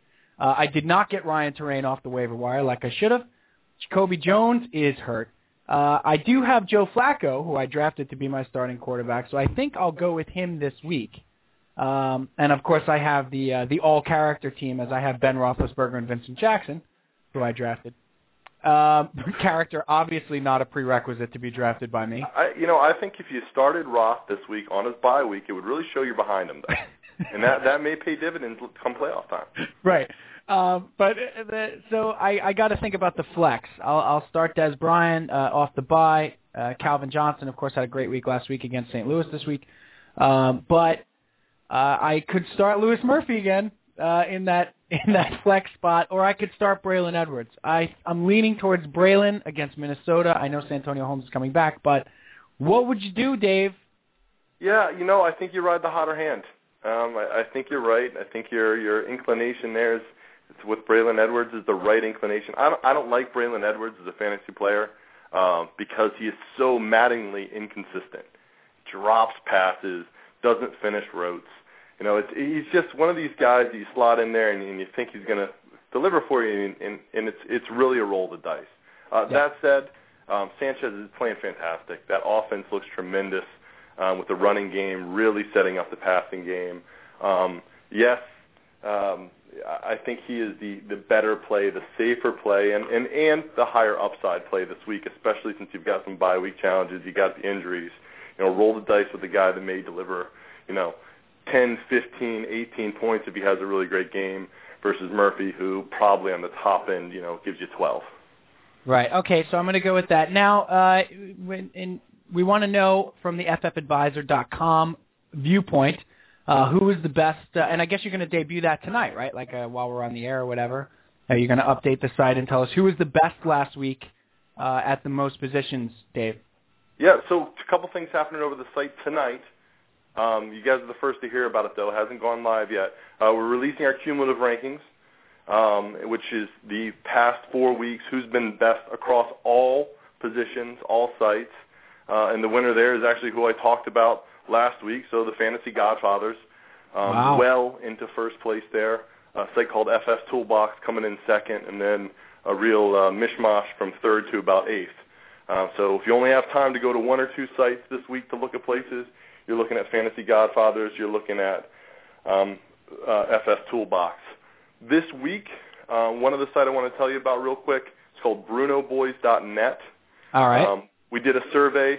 It said, what's the best position? What's the most important position to understand from a ranking standpoint? All of our users said running back.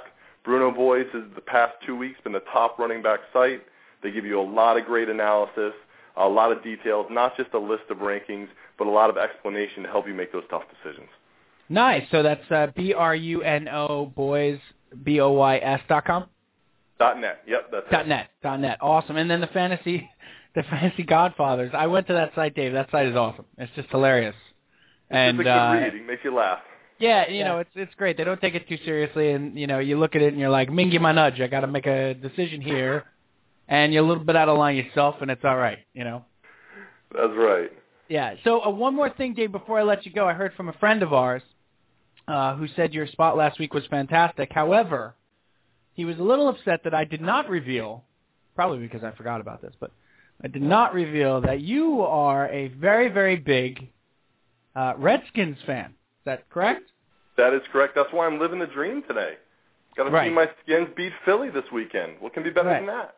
No, uh, no, and Donovan McNabb was actually a pretty good play. He was a decent play if you had a you know somebody on a bye. Exactly Uh, right.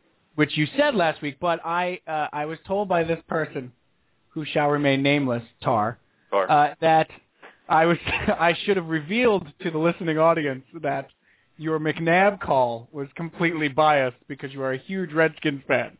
so There's no uh, bias in math. It's all numbers at this point. That's right. Well, now to be fair to, to Dave, I did bring up McNabb myself.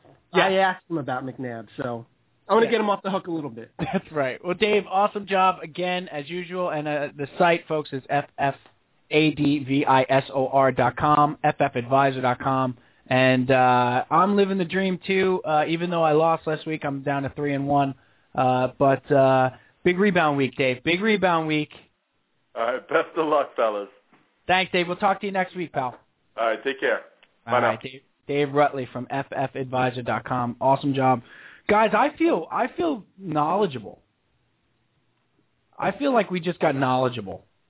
How do you feel, I do feel like I know a little bit more than I did about 10 minutes ago. Doctor Ray? How do you feel? Do you feel that Dave dropped knowledge on you? He dropped it like it's hot. Right. So we all had knowledge dropped, and it's mathematical, folks. It's science. You can't argue with that. You can, but you'd be wrong. All right, four two four two two zero eighteen seventeen. The number to call.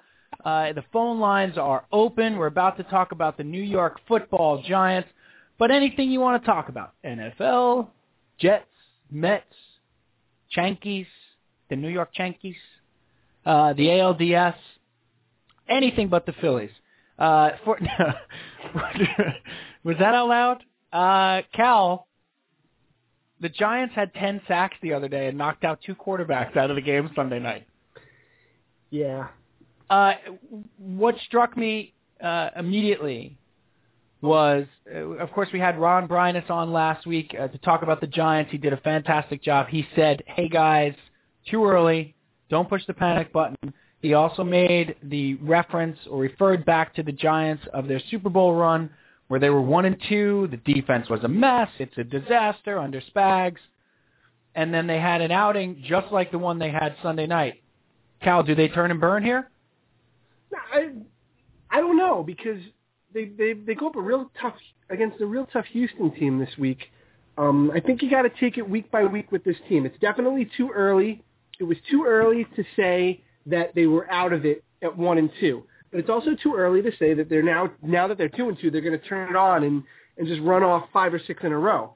Um, it's just it's too early. You got to, and they look so different from week to week. That's the other thing that that, that really bothers me about them is this week the defense was just dominating. We haven't seen that from them this year.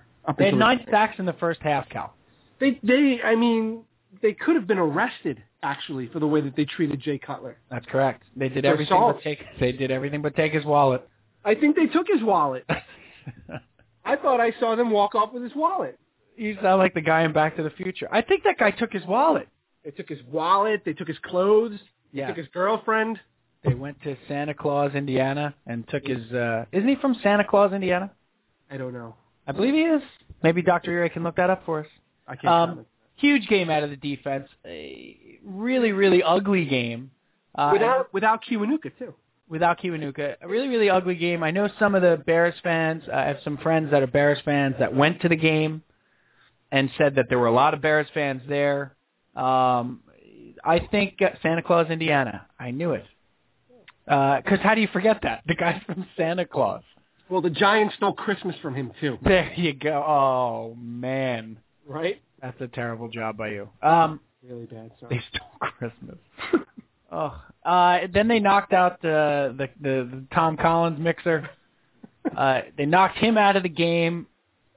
Really, just an ugly, ugly football game. But a win's a win. And did Tom Coughlin sort of put the you know the vultures at bay for a week?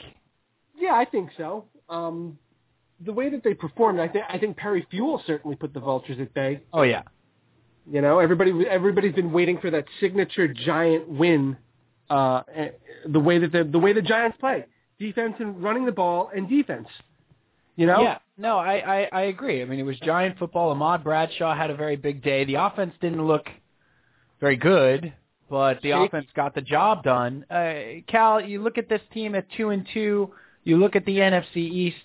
Um, you have uh, they're in first place. yeah. I mean, they're they're in first place. Cowboys were on a bye, so they're one and two. Uh, and, and Philadelphia loses to uh, to Washington and gets their quarterback knocked out. I have no idea what to make of the NFC East. Everybody says it's like the best division in football. Are they just all mediocre? you know. I'm not getting that this year. Yeah, I, I'm not getting that either, and I'm not sure where the where do you think the best division is in football is shaping up, Cal? Right now, ah, boy, the AFC East is really good. I think the A- AFC North is probably the best division in football right now because you got Baltimore, you got Pittsburgh, and you got Cincinnati.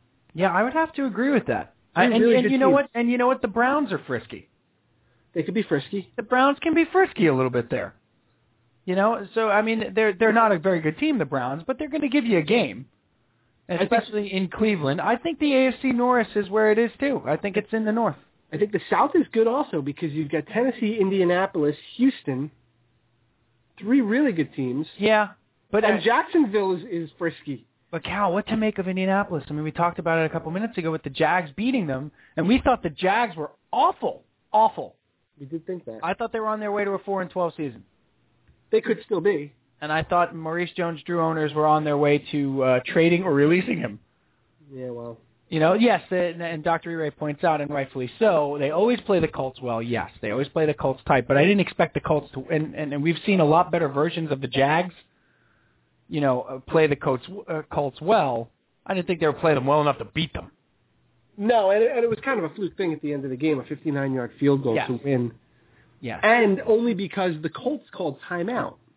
Really, a, a strange move by Jim Caldwell. Yes. Well, you know what? Jim Caldwell is living the dream. Speaking of living the dream, I guess so. Jim Caldwell was handed, you know, a pretty good team. Uh, are are we sure that Jim Caldwell can coach yet? I'm um, not sure yet. Because we know that uh, Peyton Manning is coaching the offense. And uh, I'm like, what does he do, Jim Caldwell? I I think he just lets Peyton Manning tell him what to do. Yeah, I, I, what does he have a function? Not really. He stands there with the with a baseball cap on. That's correct. Uh, now, go, going back very, to the judge- Giants. very judgmental. Yeah, I know, right? Um, going back to the Giants, I think I think lost in the hoopla of this win, we have a we have a little bit of an issue with Brandon Jacobs that's just bubbling below the surface because Jacobs Ooh. didn't Joey Jacobs did not play a lot in that game, and when they brought him into the game, he scored a touchdown. he did. Okay, made it 17-3 when he scored that touchdown, and he did not look happy about it. The cameras caught him the entire time hmm. and he didn't. And he's not happy with his role. He wasn't happy that Ahmad Bradshaw went off for 130 yards and was really the star of the game. And I, I just, I think that if they win, it's not going to be as big a problem. But I really think it bears watching this whole Brandon Jacobs situation because he could prove to be a distraction on this team. Yeah, I think I, I think we we've talked about it, you know, recently, uh, as recently as last week with Ron Bryness, as we did, Cal, that the idea that the Giants don't seem to jettison malcontents. You know, No. they seem to kind of just put up with it and hope it goes away. You know, and uh, they, uh, the, the the Giants really have to pay close attention to that. They also seem to have settled down Antrel Rolle. For a week, he was quiet. That was good. Yeah, no, it was nice. You know, because you're wondering when Antrel's going to just spout off this week about how he doesn't like the food in the commissary or something, something he's not happy about, or the the property taxes in Jersey, whatever. Um, but it was a very good win for the Giants. They they now seem to be wildly inconsistent. So until they put together a little winning streak, they have the the Texans coming up this week, Cal, That's a tough game in Houston. in Houston That's tough. a team they have, you know, they're not familiar with at all. You wonder if uh, the Matt Schaub Air Show, the air, laser light show, um, is going to be in town and intact, and you know if Andre Johnson is going to be healthy uh, because he's been banged up, and and it, it that's a tough task for the Giants defensively. Let's see what this defense can do against uh, Arian Foster and his 220 yards a game. Yeah. Well, they were able to stop Matt Forte, and they Yes. were able to. And the Bears' offensive line is really, you know, the, the Giants had a great game. Don't get me wrong, but the Yeah. offensive line of the Bears is nothing to uh, to brag about. Are they a smoke and mirrors? Were they a smoke and mirrors three and zero, Cal? Because they had they had a big win against the Packers. Yeah, but it was up a a, big win on Monday night. but it was a game that they they shouldn't have won. They were outplayed in that game, and they just, you know, they lucked their way into that game because the Packers self-destructed. Right. So it was a game they were dominated, and uh, they won anyway. I don't All think right. the Bear. I don't think the Bears are for real. That's fair.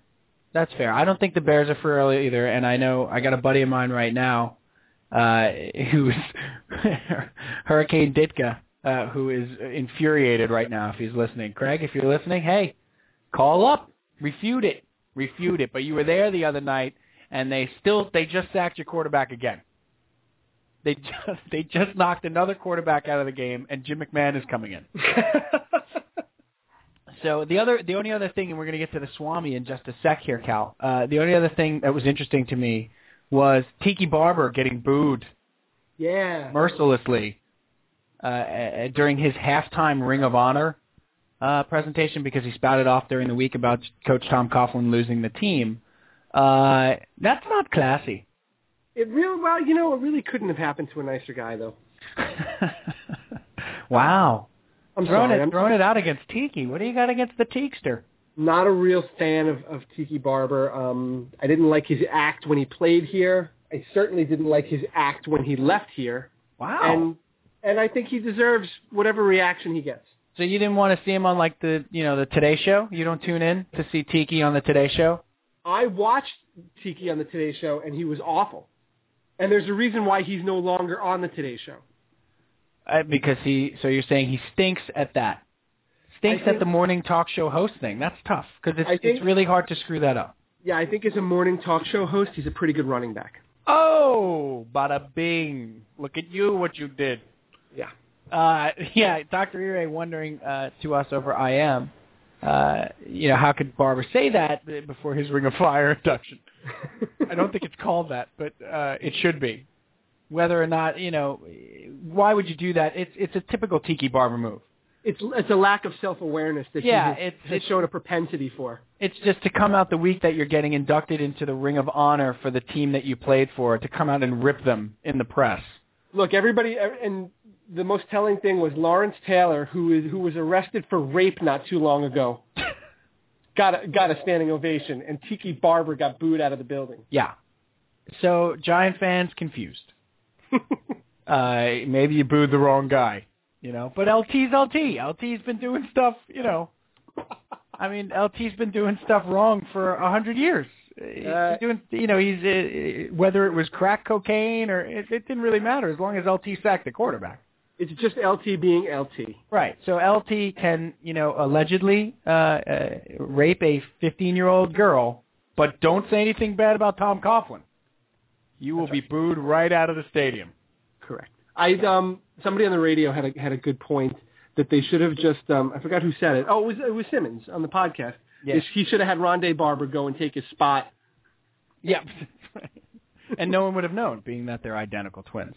Yes, that's a good call, Dr. Ear. We'll try to avoid using that word uh, that we use from here on in. It's an uncomfortable word. I'm sorry, but I was just reading the charges. It was Alleged.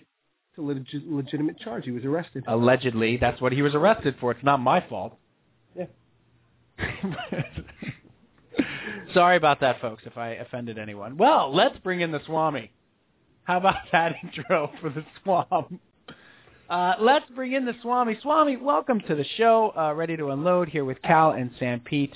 Uh, uh, coming off a uh, uh, a week in which it was not your finest work in uh, prognosticating Well, the games. I'd like to go, I'd like to greet everyone with the uh, possible new name for the Swami because it seems like uh, people uh, expect me to come up with a new name. The contest didn't go well, I understand. There were two entries, none of which we could publish on the air. That's correct. I know. We can go with uh, Count Broccoli. Let's let's go with Count Broccoli tonight. I like it. I tonight, like tonight that. we'll do Count Broccoli, and uh, I have to tell you right now, I'm calling from McCarran Airport. Is that right? That's right. I'm Now leaving. what- I'm leaving. I have the shirt on my back, and I have Wow. my picks in my hand. Yeah. Wow. And so uh, this sounds like a country western song, Could be. or at least I the have- start I of do, one. I, I do have my pickup truck with my shotgun rack as well. Last week, by the way, I was Yes. not alone. I was not alone in my um, miscalculations. No. It seems like uh, everyone, to a man or or a person, had picked Green Bay over Detroit. That's correct. Like, what happened? Right. And like everybody, almost, almost, I would say, like a gazillion people, uh, picked Indianapolis over Jacksonville. Also correct. Right. So I yeah, no, there were some shockers. There were some shockers there, Swami. There were I some think shockers. you went you went three and three last week. Is that correct? Three and three. I, I did. Yes, I did have my my string kept alive on my Monday night game. That's right. But that, as we like to say, that's history. Yes. Hey, Swam, one question before you get to this week's uh, week five pick. Questions are good. What are you doing in McCarran Airport? Uh, well, I'm I'm I'm leaving Las Vegas. Ah, that, okay. I just wanted. I wanted to check. Well, did, how, did, how did you think I was? Tr- did you think I was in McCarran Airport? You know, looking for work? I was unsure of how you got to McCarran Airport because I never ah, know. well, that's another that, that's another story how I got here. right, I never but, know where in the uh, world you are. Right, As well, you as as well, very few people do. right. So We're you're in into the McCarran in Vegas. I got it. Okay. Right. we're, we're, we're going into the fifth week. Uh, things are starting to come to some form of uh, boil in certain aspects. I noticed that you were talking about the Giants and the Jets, and uh, do you? And let me ask you, people, do you think it's an anomaly what happened with Sanchez in these last two games? As far as as far as him playing well, Well, as far as him uh, putting on the uh, air of a professional uh, quarterback uh, coming coming into his own. no, I, th- I think that back. I think he's going to go back to the Mark Sanchez that you know. Uh, I I, I kind of feel uh, you know his potential is uh, not not uh, developed yet.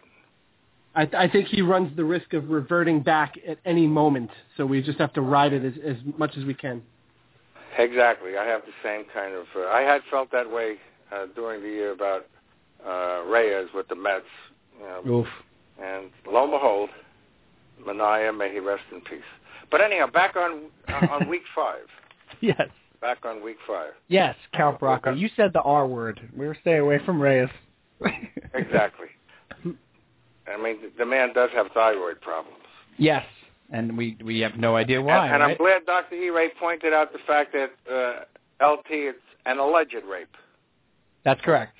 That's I said alleged. I thought I said alleged. I know. I know you. I know right. the correction was made, and as well, it, it bodes for your uh, professionalism that you would actually have some people on staff that know the true meaning of you know, an allegation.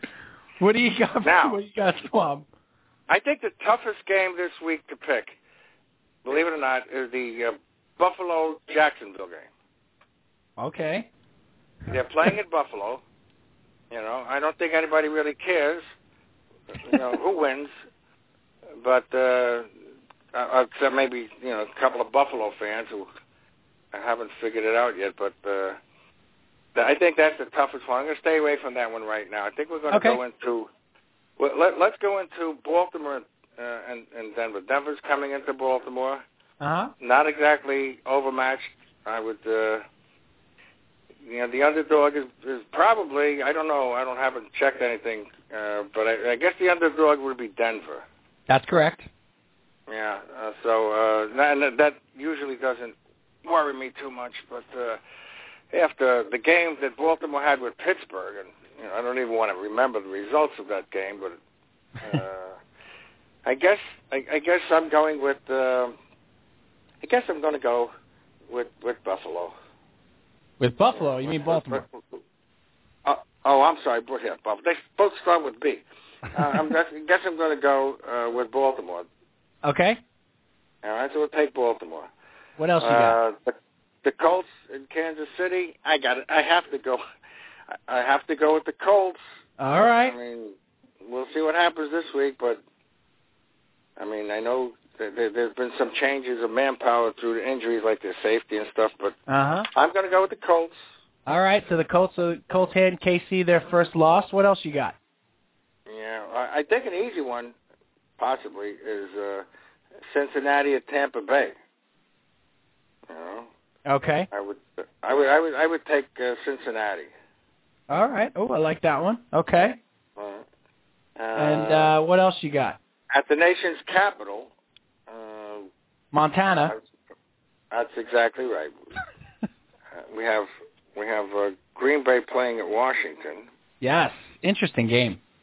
Yeah, it really is. I mean, I, I was I was looking back over some of the the uh, statistics of both teams, and uh, it's it. I think it'll be a decent game.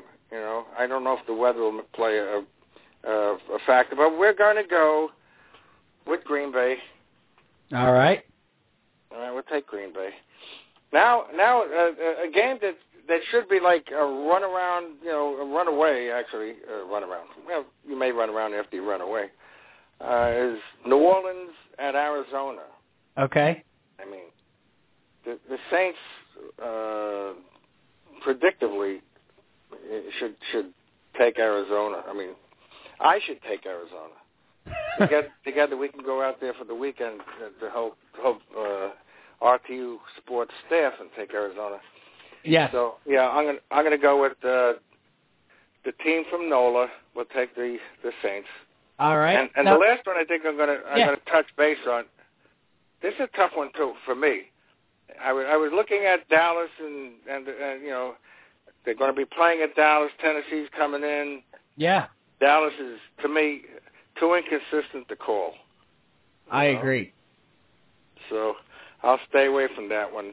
Uh, I guess the next one I would, and the last one would be uh, San Francisco at Philadelphia. Right. Uh, not so much, you know. I, I I don't know who's picking what. Maybe you guys do.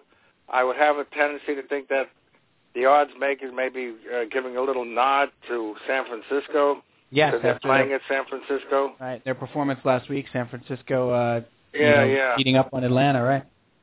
Exactly. And if they can carry through the momentum, uh, they have a good shot. But Philadelphia being Philadelphia, well, one never knows. So I'm gonna I'm gonna do a, uh, a reversal here. I'm gonna go against the this the spread and take Philadelphia San Francisco. Philadelphia over the Niners. Yeah. All right, so just to Even though they're playing at home. And Let's the, the, recap the this last one. one would be the Monday night game. Yes, the Jets and the and you know, Vikings. of course, I like to stay away from the home teams. Yes, you do.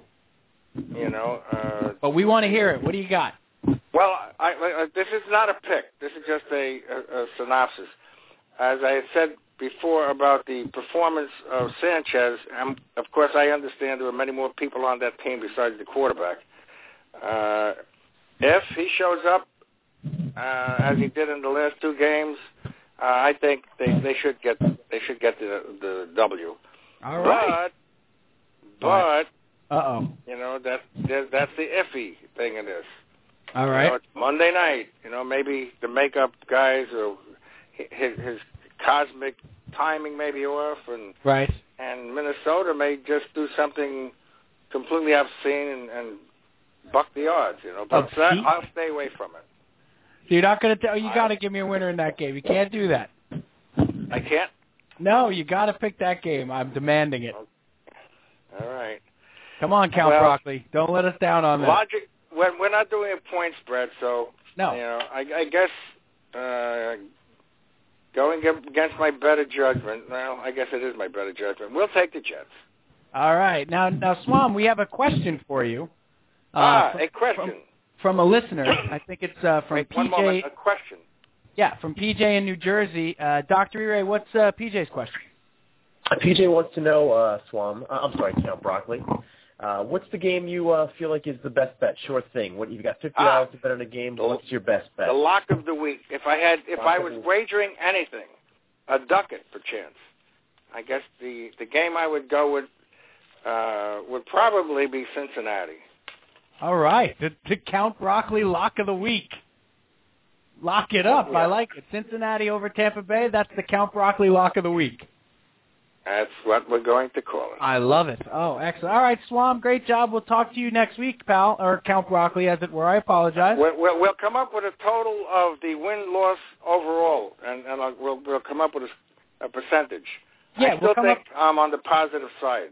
I, you're definitely still on the plus side. You picked a lot of games this week, so this is a big week for Count Broccoli. Very big week. Going, yeah, fifth week, I had a, a little more information to rely on. Right. I also had a lot of time at the airport here waiting for my connections Right. because I unfortunately decided that it's better to go home with the shirt on your back uh, as opposed to anything else. Amen. Have you ever been to McCarran Airport, any of you? I sure have. I won uh, $150 Well, in a slot machine there. Well, that's it. You you know they do have they do have gambling and wagering, which is against my my uh, better nature to try any of that. That's right. Uh, but they have a great uh, pulled pork sandwich in one of the restaurants here. we'll check it out. Thanks, Swam. We'll talk to you down the road. Keep your powder dry, pal. You'll get my restaurant critique next week. All right. So long, Swam. Take care, guys. Right. All right, the Swami checking in and uh, you know doing a fantastic job there, Cal. Finding out about the pulled pork at McCarran Airport and Count Broccoli uh, really doing it, and uh, I kind of like that name. That might stick. I think it, it flows, you know, Count Broccoli. Count like it. Broccoli. You know, he's Yeah. the, he's the count of uh, NFL picks. That's right. And uh, why not Count Broccoli? Why not? Uh, all right, Cal, it's time for the fun load, the RTU fun load. Um, and uh, t- tonight in the fun load, we wanted to. Uh, oh, uh, thank you, Dr. Ray. The picks, uh, Count Broccoli's picks for week five are up on the site. Thank you, Dr. Ray. So you can check that out. And of course, he only picks to win with no spread, but he likes it that way. He has a good time with it. We have a good time with it, and everybody wins. Cal, everybody's a winner. Everybody's a winner in this game. Exactly. So now the uh, RTU fun load tonight is about the DVR, Cal. The DVR. I want to talk about the DVR. I want to talk about the etiquette involved with the DVR. Now, we've Yep. mentioned on this show before that we feel like the DVR is maybe the greatest invention of the aughts. The perfection of the DVR. It's been around for a while. I understand that. But it has changed sports viewing uh, i- i- entire in its entirety. Okay. So now let me let me just set the scene for you, Cal. Go. Okay. This weekend I had some uh, obligations. You, you know, it, it's happened to every one of us sports fans. You got a big obligation. You cannot watch the game. Okay? You cannot watch the game. You are DVRing the game. All right, and you are trying not to get a score. Trying not to get a score. This happened to me this weekend. I was DVRing the game. However, I was able to watch the first half of the Jet game. Okay. So I got to where uh, the the obligation, uh, the place that I had to go. My brother was there, okay, and I sat down next to him and I said, immediately, not thinking, seventeen-seven at the half. And my brother and sister-in-law lost their minds. We're taping the game. You don't just do that. You don't sit next to somebody. And now it turns into a Curb Your Enthusiasm, you know, episode. Now, just back up for a second. Well, you you were recording the second half, but you had seen the first half, right? Correct. Now, you did not know that your brother was recording the entire game. That's right. So very innocently, you revealed the score of the first half. Since you had seen it, you just assumed that everyone else had seen it. I assumed that he was going to be on the same program with me because the place that we had to be, uh, we didn't have to be there uh, until after the first half. So I assumed that's what he was going with as well. Okay. And that assumption cost him and cost me. It cost you too. Cost me big. Now, my sister-in-law was wise to point out the etiquette there is ask. You got to ask. Exactly. You got to say, you got to say, are you taping the game? Exactly. Now, DVR, Cal, has set this up for us. This is an actual etiquette thing. You know, I what did I text you guys on Sunday?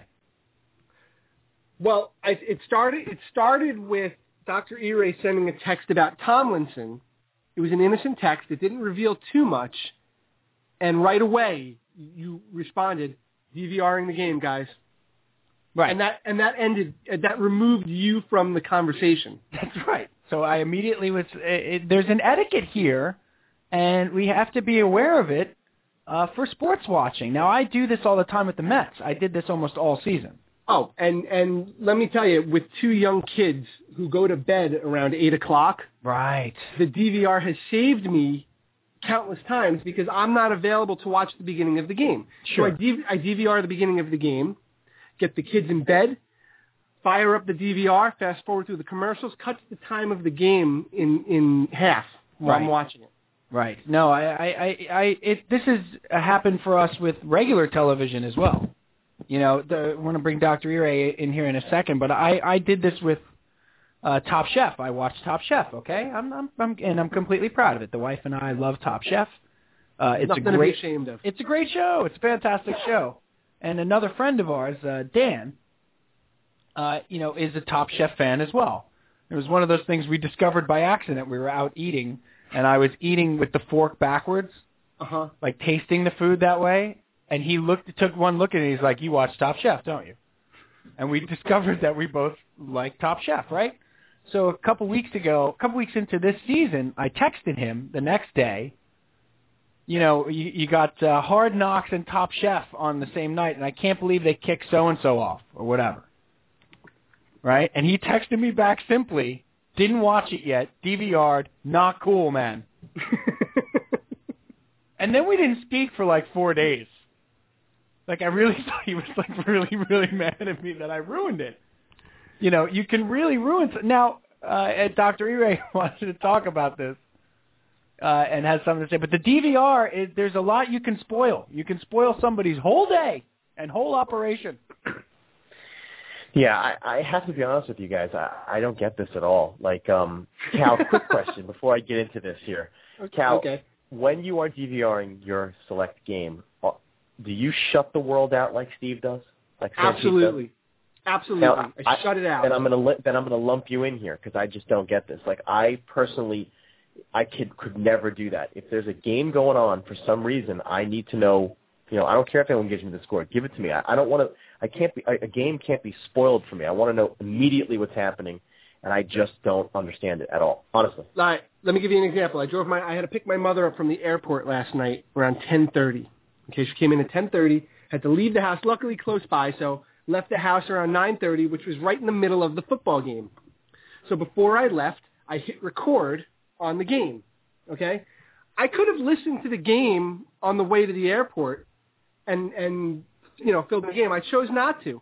I put the iPod on, listened to a little music, had some nice conversation with my mother. It was nice. So insane. That is just so now, insane to me. to me. Now, listen now, and now when I come back home, when I come home, I now I have to shut the computer off because I can't because I can't let the score be revealed to me. I just have to watch the game. Works out nice for me. God. Now, now, do you uh, hear? Go ahead. Uh, do you hear you guys? Do you hear your, your insanity? I mean, listen, if this isn't like a season finale of your favorite show, where you know you kind of want every, you don't want everyone else to spoil it for you. This is a, a game. I mean, you you, you want to know right away. A sports fan wants to know right away what's going on with the team in real time. I, all right, let me just let me just say this, okay? Here's the reason that I got into this, all right? And maybe Dr. Uri, maybe this will clear this up for you. But uh, and Cal, as you know, I was an actor for a long time, okay? And I did a lot of theater, and I was in a lot of shows, and sometimes those shows run on Sunday.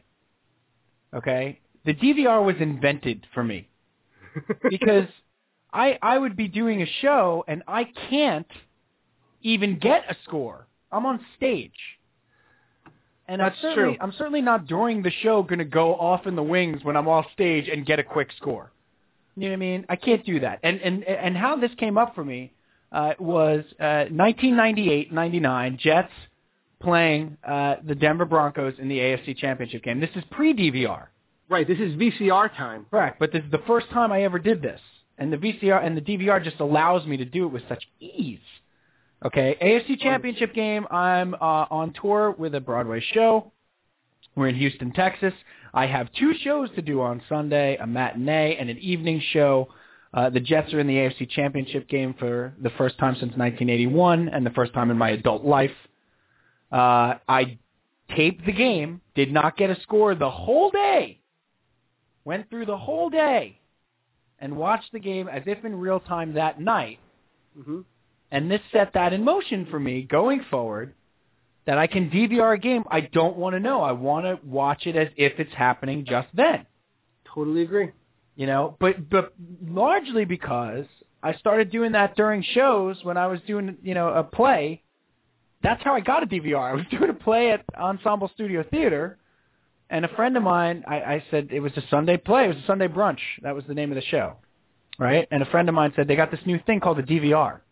Time Warner has it. You got to get it. This way you can you can you know uh, tape the game, video you know DVR the game, and watch it whenever you want and break it up and it's right on your screen and it's you know, and it was I I almost wept. I almost wept. Cal, let's take a call on this, shall we? Uh, let's take a call. Hello there. Welcome to Ready to Unload. PJ from New Jersey. You are on with Cal and Stampede. What's up, man? Let me get this straight. Yes. There is a way to tape a game and watch it. This is new to me. That's correct. All right, I'm TJ, down it'll with change it. your life. Is there an 800 number that I call to get this? Well, uh, you should call your local cable provider. Um, and uh, you have cable television, correct? Right? I'm sorry, what? Yeah, or are you still getting it through your VCR? There's a cable connecting the VCR to the TV. TJ, all you got to do is send a self-addressed stamped envelope to Yes. the company, and they will Yeah. mail you the information. I'm down. Listen, yes. this is this is uh, an etiquette issue. Yes. You don't spill the people only DVR programs which are meaningful to them, It's a great and point. therefore it, it's it's a it's a spoiler thing. Yep. You know, No, it's true. It's, true, It's and I, cooler. right. I threw the etiquette out the window, Peach. I mean, I I absolutely threw the etiquette out the window, and I thought my brother was going to throw me out the window. Mm-hmm. Which You I've seen him do. Yes, which you've been privy to. Is there anything that you DVR, uh, PJ, that uh, you've had spoiled for you? You know, TV shows or sporting event or something? World Series of Poker. Is that right? World Series of Poker got blown all the hell to, for me one year, and that's that's terrible. I love my poker. That's the closest thing to like a season's worth of sports that I ever watch. Right. and somebody ruined it for you? Yes, I don't want to hear you. So my my I, I walk into my father-in-law's house and he's like, "Can you believe it? Ace on the river." I was like, "What? don't you tell me that." it's, I, I, Ridiculous. I tell you, the, the etiquette for this, is there, somebody should write a book. There's our book idea, Cal. It's a very simple etiquette. The next day, all bets are off. But if it's the same day as a sporting event, Right. then you don't you don't discuss the game until you ask, "Have you seen it yet?" right. It's, it's too be, much of a commonplace device to not ask that question now. Have you seen it yet? Right. There's got to be a chapter in the book, without a doubt, that you just it has to. You're absolutely right. It has to become a commonplace question. Have you Yeah. seen? If not, then then go. Go ahead, E-Ray. Yeah, I- E-Ray wanted to add one more thing. Yeah, listen, I- I'll I'll honor it, but I think it's stupid. well, but you- you're you're more like you're more like Joe Friday. You're more like just the facts, ma'am. You don't you don't really need to see the whole thing play out. but don't you? And, and E-Ray, don't you? Can't you see the idea of like being in a place? You, you're a doctor. You go into surgery or something for four hours, and you can't watch any of the Jet game. You and you're DVRing it. You want updates? Yes, I want to know immediately what's going on with my team. But you can't watch it. And then and then later on, later on, if I want, I can go through the game real quick to see exactly what happened. But I want to know what's going on immediately. That's hey, that's valid too. No, that's completely valid.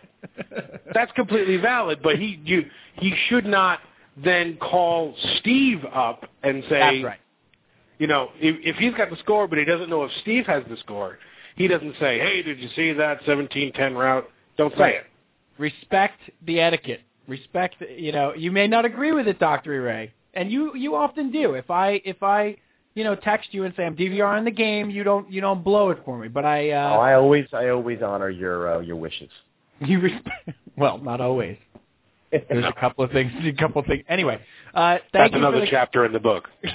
Thanks for the call, PJ. We'll talk to you down the road, pal. I love you all.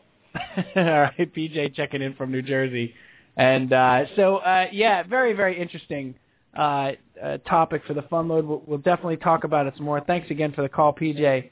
Uh, we'll talk about it some more down the line because uh, frankly, it's it's it's really interesting to me. The DVR is just such a wonderful invention, and I'm so glad that TiVo didn't like get to hog it all. You know what I mean? I'm glad that it just didn't. uh, I'm glad that Time Warner got it and all the other places got it. I love it so much. All right. It is time for the Doctor is In segment with Dr. E. Ray Stat, uh, where we go around the world of sports and uh, Dr. E. Ray shoots some quickies at us. So, uh, Dr. E. Ray, let's let's we should, let's get right to it with Dr. E. Ray, and uh, you know, let's let's go right into this, Dr. E. Ray. Go ahead, fire away, go go go. All right, latest reports out of uh, Minnesota and uh, New England is that uh, Randy Moss is uh, possibly going to be traded to the Vikings for possibly a third round pick. Now, my question to you guys is, uh, let's do it. Let's start off with Cal. Why would the Pats do this? I don't know. I mean, there's got to be a lot more to the story. Did something happen with Moss and Belichick? Um, he got he didn't get any catches last night, but everything seemed like it was okay. Um, it's amazing to think that they would trade Randy Moss, but it, it looks like it might happen. And, and Sam P, what does this you know, say for the Vikings? Well, I think it says a lot for both the Vikings and the Pats. You know, I, I think Randy Moss not having any catches yesterday was the first time maybe in his career that he started and didn't have any catches or uh, you know, one of the few times, if ever, he really seemed to be an afterthought. He dropped a very easy touchdown pass on a fake spike by Brady. I think what it says for the Vikings is that they're desperate for receiver help and that Sidney Rice is probably out for the season, and they want to get a deep threat for Favre.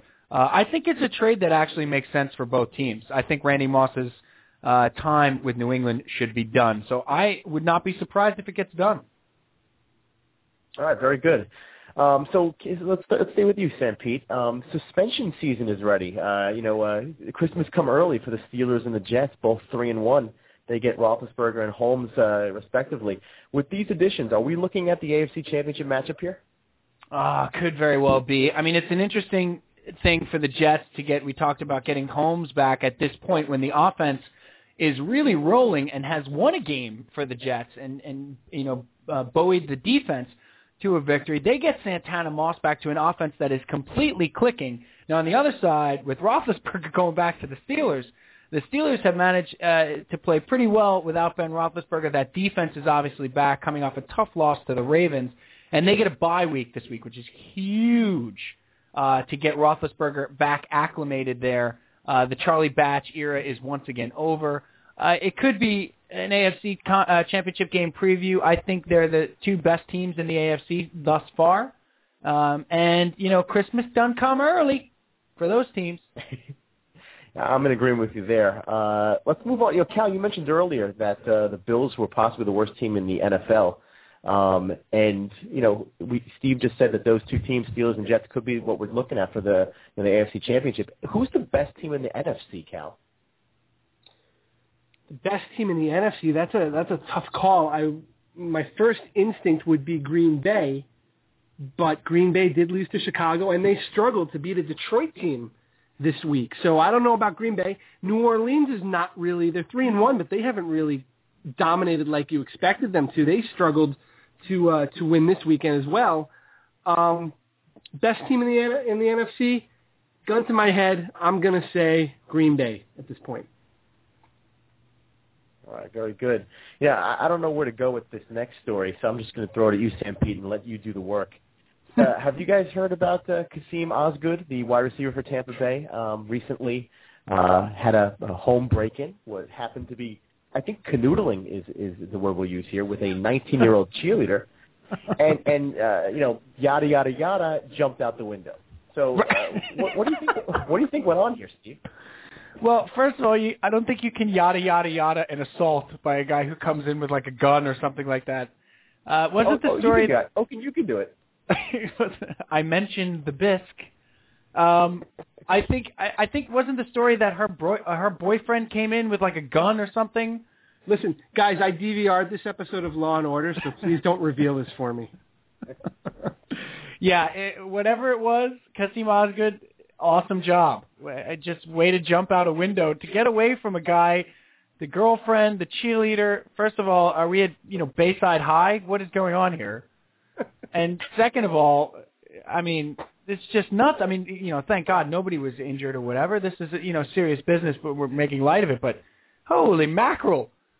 You know, you should check. It just it, the moral of the story, Ev, is always make sure that the cheerleader that you're dating does not have a crazy ex-boyfriend. That's the absolute... That's words words to live by. Words to live by, Sam Pete. All right, let's finish with one more here. Um, you know, we don't talk a lot of golf on this program unless we're bumping Tiger Woods at the end. Uh, so the Ryder Cup, uh, Europe takes the crown. Uh, Tiger Woods was pretty respectable in this thing. Cal, is this the type of springboard he needs? Uh, well, it, it it very well might be. Um, I think it was. I, I I really think it was, Cal. I think it's a tremendously disappointing uh, Ryder Cup for the American team um, overall, but Tiger Woods played very well. Tiger Woods won his head-to-head. Uh, Tiger Woods uh, got called out by Rory McIlroy, and uh, you saw the old fired-up Tiger, which uh, you know I think some of the golfers uh, in the Ryder Cup are probably going to be pretty pissed at Roy, Rory McIlroy for firing him up because he seemed to really take issue with the idea that uh, Rory said, I want him head to head, and he's lost it, and blah, blah, blah, blah, blah.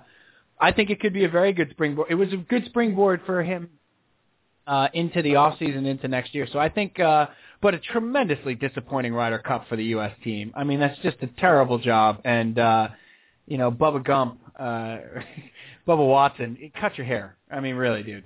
Uh, you look silly. All right, that is all the time we have. I'm ready to unload with Callan Stampede and Dr. Ray Stat. I'd like to thank our callers, uh, Swami Rutly from FFadvisor.com, Lieutenant Broccoli, that's Swami and of course TJ from Jersey. Uh, Dr. Ray, final unload. He doesn't have one. Cal, final unload. Enjoy the baseball playoffs. Yeah, I uh, I think uh, I'm going to my final. Good job, Wilpon. Way to put the base. Now go hire Jon Daniels. Cal, uh, we'll see you next week. We're ready to unload. Have a great week, my brother. Thanks, everybody. All right, that is all the time we had live. Uh, just uh, to let you know, uh, www.rtusports.com. There's some great blog unloads there in the blog spot. And uh, we'll be back at 9 o'clock next week for another episode. Thanks, everybody.